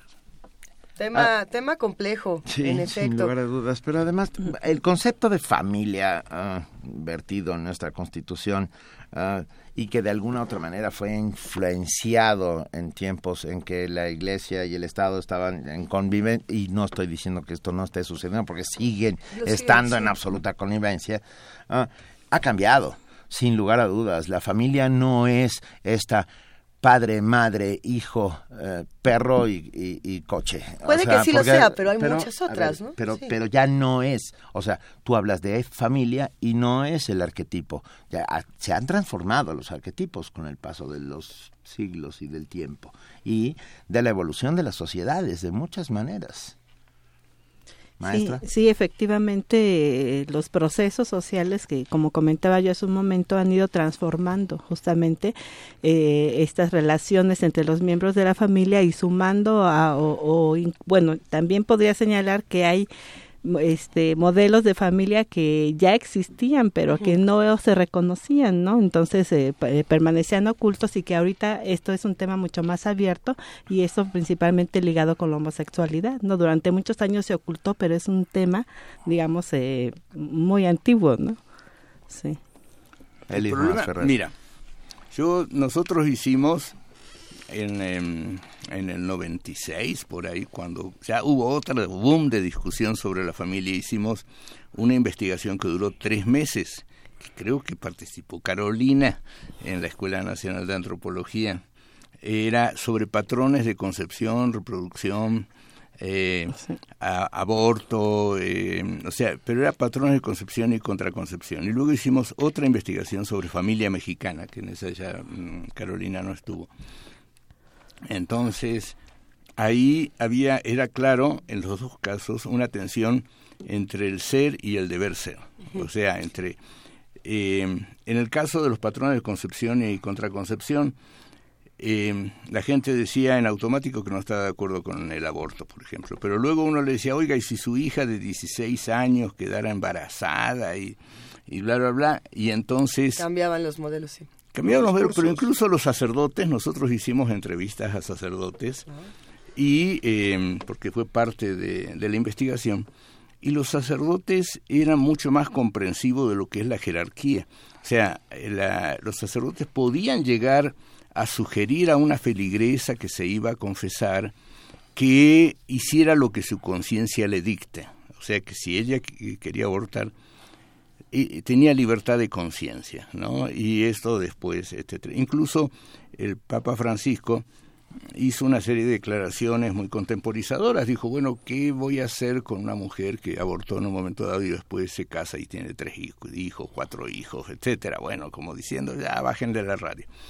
Y la Iglesia simultáneamente autoriza a los sacerdotes a perdonar el aborto si la persona va a confesarse en época de Semana Santa. Entonces, como que hay un, no sé si doble o triple discurso, o sea, por un lado hay un conjunto de premisas de, en términos de la cultura ideal, pero luego con el contexto de la misericordia y, el arrepentimiento, etcétera, eh, sale otra respuesta. Eh, en, nosotros en la de familia no estuvo. Entonces, en la familia lo que encontramos es que hay un porcentaje muy alto. Eh, bueno, primero, hay eh, 400.000 mujeres casadas más que hombres casados. O sea, no tengo la cifra ahora, pero eh, ponle, hay un índice de 1.2 102 mujeres casadas por cada 100 hombres casados. O sea, tenemos alrededor de 400.000 familias poligínicas. ¿Con quién están casadas esas dos? tenemos estructuras poligámicas. Eso es la realidad. Y eso ya lo puso de, sobre el tapete Oscar Luis cuando hizo Los Hijos de Sánchez. Se armó un escándalo. Y gracias a eso... estaba casado con más de una mujer. Pues. Y, gracias a eso se, eh, se fundó siglo XXI, porque a, a eh, Orfila Reinal, el director de, del Fondo de Cultura, lo, cesaron. Sí, bueno. Y se crea Siglo XXI, que es un grupo de intelectuales mexicanos. Que, entonces, hay familias poligámicas. Ya, comencemos. Hay eh, también lo otro que encontramos es que hay eh, lo que nosotros llamamos familias de cobertura. O sea, personas como el de mi informante, esta mujer del Bajío, personas que son homosexuales y se casan con mujeres que son heterosexuales. Y entonces ahí el señor lo único que le interesa es meterle tres o cuatro hijos, elige el momento de la edad de la fértil de la mujer para tener la relación sexual, una vez que cubre apariencias, ahí nos vemos. Entonces el cuate se desentiende de su mujer y sus hijos ya cubrió las apariencias y tiene su relación homosexual. Esa hay otro, eso puede ser en hombres o mujeres. Hay otro tipo de familia que son las familias de parapeto. O sea, una mujer que es lesbiana se casa con un señor que es homosexual y cubren, eh, tienen hijos, eh, sí, eso es biológicamente posible, tienen hijos, pero luego cada quien hace su vida y así se plantea. En el caso de estos hombres homosexuales que se casan con mujeres heterosexuales puede ser dramático, porque la mujer heterosexual quiere hacer su vida como cualquier ciudadano y se encuentra que la iglesia le dice que tiene que aguantar a su marido. ¿no? Y simultáneamente este ciudadano eh, nunca le avisó ni nunca le dijo cuáles eran estas reglas ocultas del matrimonio. Y después tenemos también la familia eh, em, digamos, tanto la extensa como la nuclear, etcétera, que es la, aparentemente es la mayoría, y después aparece otro tipo de familia, eso un poco va a ser la ponencia, que son lo que llamamos multinucleares. O sea, un hombre que se casa, tiene hijos, se divorcia, y un, su mujer se vuelve a casar y el hombre también se vuelven a casar, vuelven a tener hijos podrían volver a divorciarse, pero no compliques más. Lo que llamamos familias multifocales. Sí. Eh, entonces, ahí tú tienes que eh, un niño puede tener siete hermanos, medios hermanos y hermanastros. Y todo eso funciona en una complejidad que a veces mm, funcionan bien y otras veces mm, es motivo de trabajo para los abogados. Y también tenemos familias matrifocales, o sea, mujeres que deciden tener hijos y no tener marido, se consiguen compañeros eh, temporales y eh, son familias matrifocales. Y también hay un nivel alto de familias matrifocales que se puede ver reflejado en que hay eh, más eh, en este momento el 25% de los grupos domésticos de los eh, hogares censales tiene como jefe a una mujer, no a un hombre, el Así es. 75% es un hombre, el 25% no. Pero además, entonces, en ese 25% de mujeres que, eh, que son jefes de hogar, hay muchos casos de matrifocalidad, o sea que el- no hay ciudadano a la vista, ¿no? Y después, en el mundo occidental hay otra que se llama matrifocalidad inducida, que es eh, o, o decidir que es que la mujer definitivamente dice que no se va a casar y puede ser que tenga compañeros sexuales. Entonces, este es el panorama, así, en pocas palabras. ahora, aparecen también en el censo el doble de mujeres eh, viudas, divorciadas y separadas, el doble. O sea, tres millones de mujeres separadas y, separa- eh, y divorciadas y un millón cuatrocientos mil hombres separados. Y entonces ahí es donde también están estas familias eh, matrifocales. Entonces tenemos una variedad y el Estado tiene que dar respuesta a todas esas hipótesis, ¿no? Y las familias homoparentales son no llegan a 6.000 casos.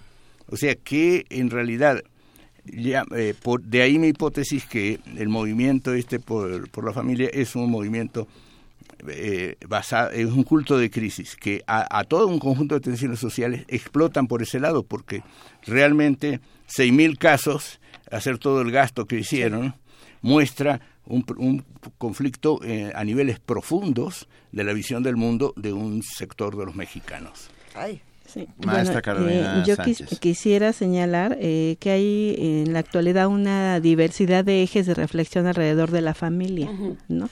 que justamente nos están mostrando las pautas que se están dando en la sociedad. Eh, por ejemplo, el fenómeno de la violencia de género, eh, la, vi- la violencia doméstica, ¿no? Eh, el, eh, ¿Cuál es el impacto que ha generado en la familia la participación de la mujer en los mercados laborales? eh, qué eh, impacto tiene también en la familia la, el aumento en las di- disoluciones conyugales, el envejecimiento de la población, eh, transformaciones sociales como eh, eh, relacionadas con la economía, con la migración, la pauperización de los salarios.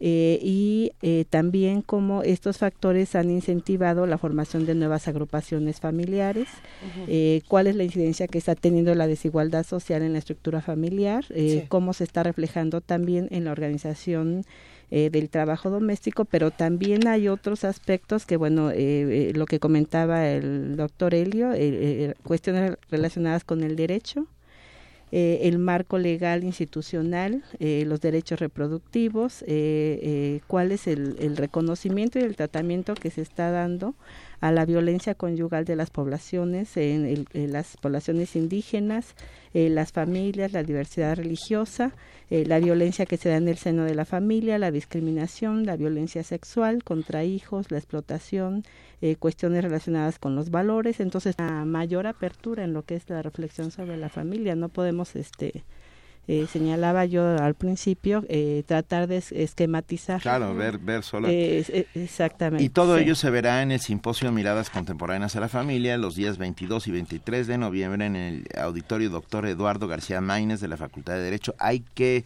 inscribirse, eh, se- la entrada es libre.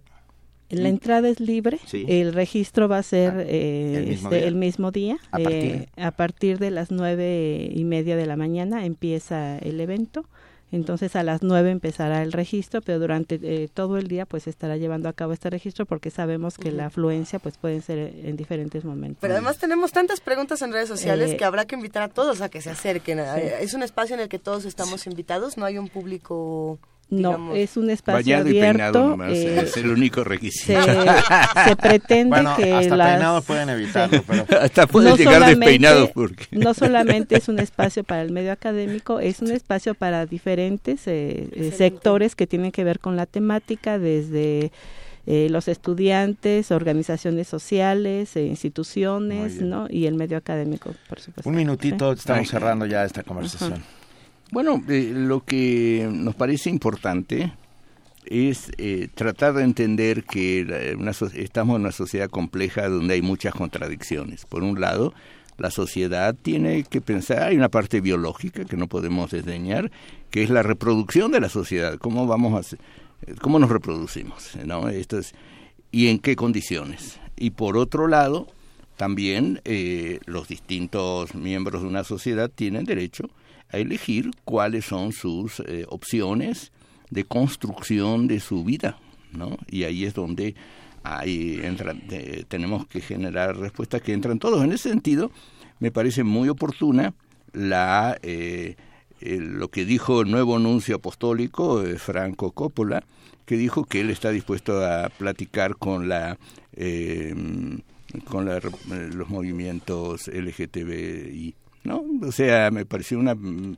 posición civilizada, o sea, que está dentro de lo que plantea el Papa, ¿no? Ahora, el problema es que la Iglesia Católica Mexicana son católicos, pero efervescentes. Pero es otra forma de catolicismo distinto a la de muchos mexicanos y ahí es donde por eso tienen choques. Y distinto a la propia Iglesia Católica Romana. Romana, ah, exactamente. estamos más cerca del medievo de, en, muchos, de muchas maneras. Pero creo que es importante abrir espacios como estos para tener esta discusión entre todos y que para que podamos ir reconfigurando y tumbando dos que tres paradigmas que tenemos por ahí. De verdad ha sido un placer escucharlos y aprender tanto de ustedes. Ya está subido en nuestras redes sociales toda la información sobre el simposio Miradas Contemporáneas a la Familia. Gracias a la maestra Carolina Sánchez, secretaria académica del Programa Universitario de Estudios de la Diversidad Cultural y la Interculturalidad de la UNAM. Y gracias al doctor Helio Más Ferrer, doctor en Antropología, profesor de Investigación Científica, emérito de la ENA, Escuela Nacional de Antropología e Historia, presidente de la Asociación Latinoamericana para el Estudio de las Religiones. Muchas gracias a Qué placer. y vamos a escuchar, para cerrar esta conversación, Carpe Diem con Ramón Mirabet. Venga.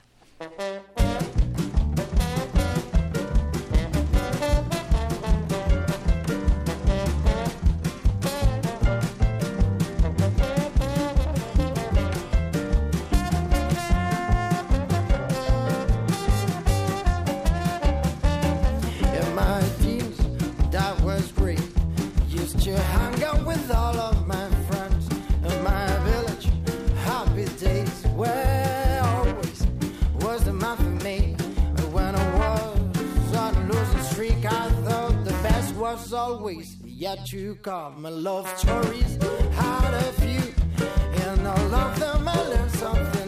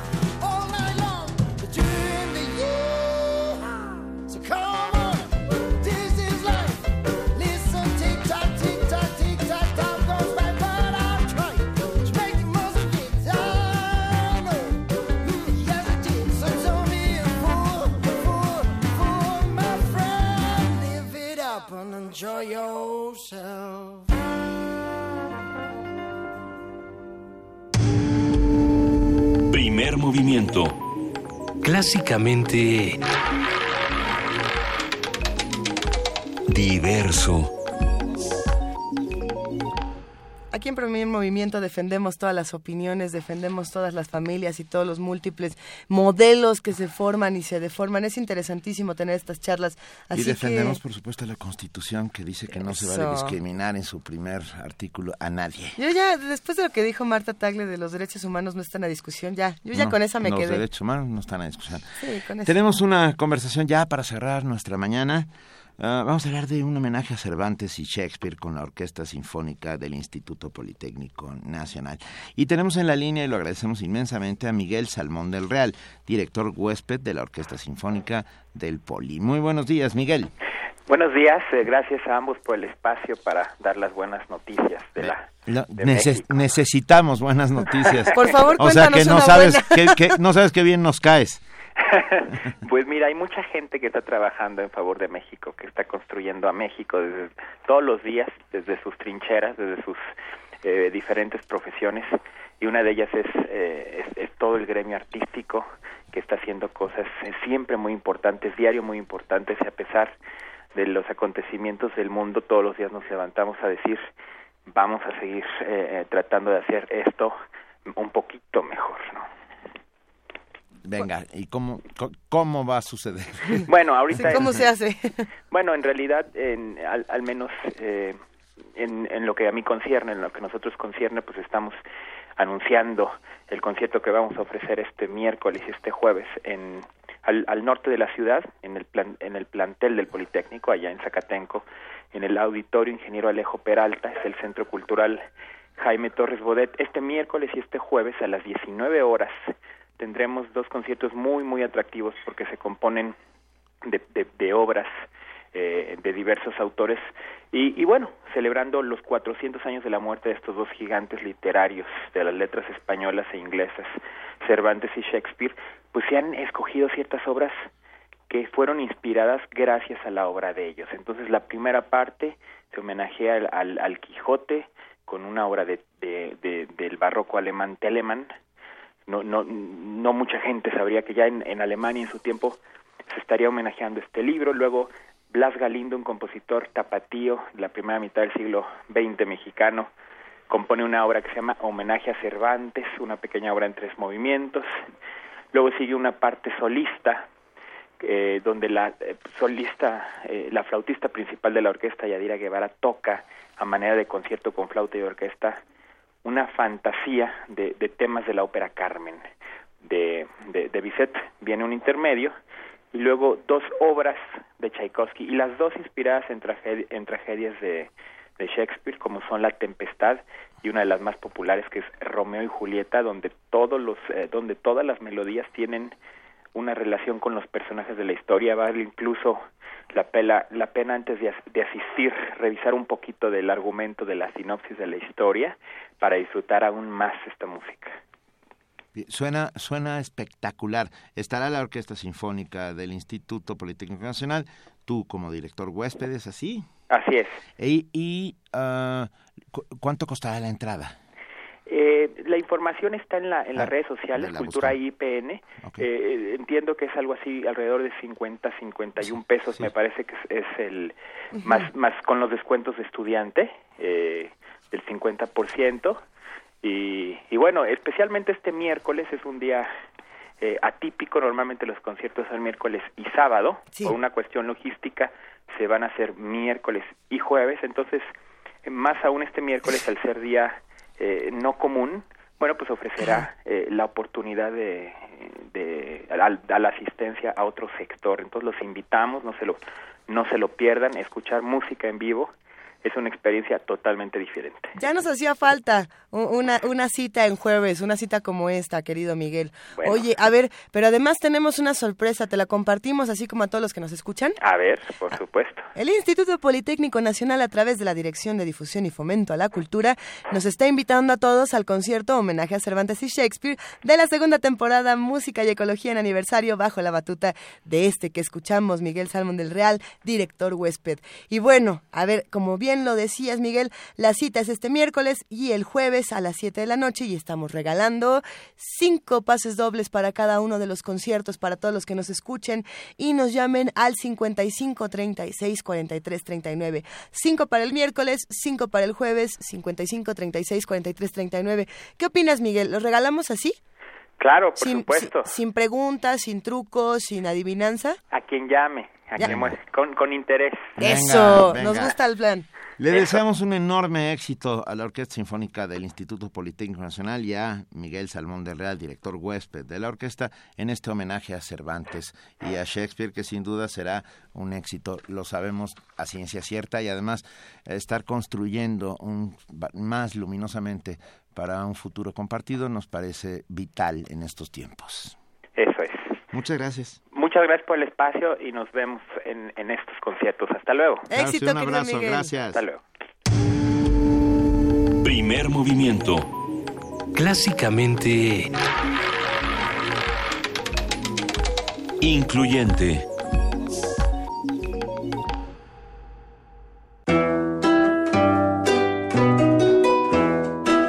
Hagamos comunidad y una pastorela. De Te invitamos a participar en nuestra ya tradicional pastorela decembrina. Entra a la página de Facebook de Primer Movimiento para descargar el texto. El infierno está brindando una oferta de locura que vale lo menos 10. Es un plan para... Elige tu personaje favorito y mándanos una grabación de un minuto al correo electrónico primermovimientounam@gmail.com. antes del 8 de diciembre. Ya tienen los pastores el camino franco para llegarse hasta el portal. Las mejores interpretaciones participarán en la versión en vivo de La Pastorela el jueves 15 de diciembre desde la sala Julián Carrillo de Radio UNAM. Primer movimiento.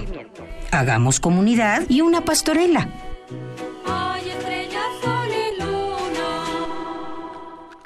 Hagamos una pastorela. Oye, es que, a ver, yo sé que muchos están confiados pensando, pero apenas es 15 de noviembre, todavía hay mucho tiempo para mandar nuestra grabación. No lo hay. Ya mandaron un montón de grabaciones a nuestro a nuestras redes sociales, de hecho la convocatoria ya se compartió en nuestra cuenta de Facebook y si usted no se apresura y no nos manda su personaje, su participación, su grabación, aunque sea un tweet que diga yo quiero participar y así este vemos cómo compartirle la convocatoria para que se integre. No, no le vamos, no, no está, no está difícil, solamente tiene uno que mandar un audio en formato WAV que se puede grabar, es más, con el WhatsApp, así de sencillo, o con cualquier aplicación, cualquier teléfono inteligente ya tiene su, su grabadora, la, la, digamos, la resolución, la definición de este audio no tiene que ser eh, altísima, tiene que bueno, nada más escucharse bien, queremos escuchar sus voces, conocer sus interpretaciones, y les recordamos que esta convocatoria Benito cierra el 8 de diciembre, falta O sea, poco. Falta poco, falta poco. aunque parezca que no, entre a la convocatoria, hagamos comunidad, hagamos una pastorela todos juntos. Eh, queda poco tiempo antes de despedirnos, eh, sin embargo hay muchísimas cosas que se quedan pendientes, muchas actividades que la universidad promo- promueve, que nos está eh, invitando y bueno, pues acerquémonos al conocimiento y que el conocimiento sea nuestra herramienta de defensa en los tiempos difíciles, querido Benito, eso es lo que me has enseñado en los últimos días. Así es. Ah, mar- marca para marca M para magia sigue insistiendo Hola, que Conde. pongamos hola Conde que pongamos a Bronco. Sí, sí, por favor, tal vez. Hola, tal vez. No. Pero es que si ponemos a Bronco... De plano intentó incluso engañarnos y dice, hola, me llamo Cosme Fulanito. Me gustaría que me complacieran con la canción Adoro de Bronco. Muchas gracias, un saludote. Cosme Fulanito. Ay, saludo a Mario Conde, que además siempre nos hace las mejores referencias a los Simpson. Es una maravilla. ¡Ay! ¡Ay! ay ¿Qué es? ¿Qué? Yo Aquí estaba está. hablando de Cosme Fulanito. y- ¡Ay! No, pues no. Pues aquí está. ¿Qué pasó? Nuestra queridísima productora Frida Saldívar para contarnos qué hay hoy en radio. Muy buenos días. Gracias por escucharnos aquí en Primer Movimiento. Los invitamos a que se queden en todo Radio UNAM en el 96.1 de FM a las 11.50. Los invitamos a conocer la cartelera musical que ponemos a, su disposición, creada por Margarita Castillo. A la una de la tarde el espacio Prisma RU, para que lo sintonicen, y a las 3, cuando termine Prisma RU, podrán escuchar a Juan Arturo Brennan con Diáspora de la Danza que es el programa de los ritmos y sones que dispersaron por el mundo a hombres y mujeres moviendo cadenciosamente el esqueleto para que todos puedan bailar. Cadenciosamente el esqueleto, qué bellas construcciones, querida Saldívar. Y a las 9 de la noche, resistencia modulada. Ajá. En el 860 de AM a las 10.15 de la mañana, es importante esa hora, uh -huh. tenemos las relaciones internacionales. Y a las 9 de la noche, música para bailar con tango vivo. Nos pueden escuchar por internet en www.radiounam.unam.mx y que nos sigan en todas las redes sociales como Facebook, Twitter e Instagram, donde estamos como Radio UNAM. Venga, queridísima Frida, querida productora, te mandamos un gran abrazo y le mandamos un gran abrazo a todos los que van a quedarse escuchando Radio UNAM. Que tengas un gran día. Muy buen día a todos. Nosotros ya nos despedimos.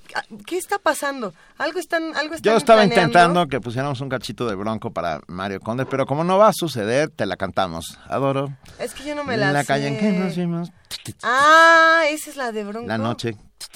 Oye, pero esa no en es que nos de- que de Manzanero, de por supuesto, Manzanero. claro, pero esa interpretación de Bronco. Hice mi mejor esfuerzo, querido Mario, te mando un enorme abrazo, es posible que este sea mi último programa después de esto. No lo será, pero a ver, vamos a hacer una, una votación. Se va a someter a votación. ¿Cuántos de los radioescuchas quieren una versión de Bronco por ahí? Vamos a hacer una, una encuesta y vamos a... pre- Mirisak dice, no, Bronco, Ve, no. A ver, va- vamos a proponerle a Mario Conde. Has planteado un dilema interesante. ¿Qué quieren escuchar mañana los que nos escuchan? Estaremos de 7 a 10 de la mañana en el 96.1 de FM, en www.radiounam.unam.mx y en el 860 de AM. Querido Benito Taibo, gracias por todo. Gracias, por dejarme aprender de ti todos los No, días. gracias a ti, pues sin lugar a dudas. Gracias a todos los que hacen posible este programa y gracias a ustedes que hacen diariamente con nosotros comunidad. Este es un ejercicio de ida y vuelta, sin lugar a dudas. Gracias, de verdad, gracias. Esto fue Primer Movimiento. El mundo desde la universidad.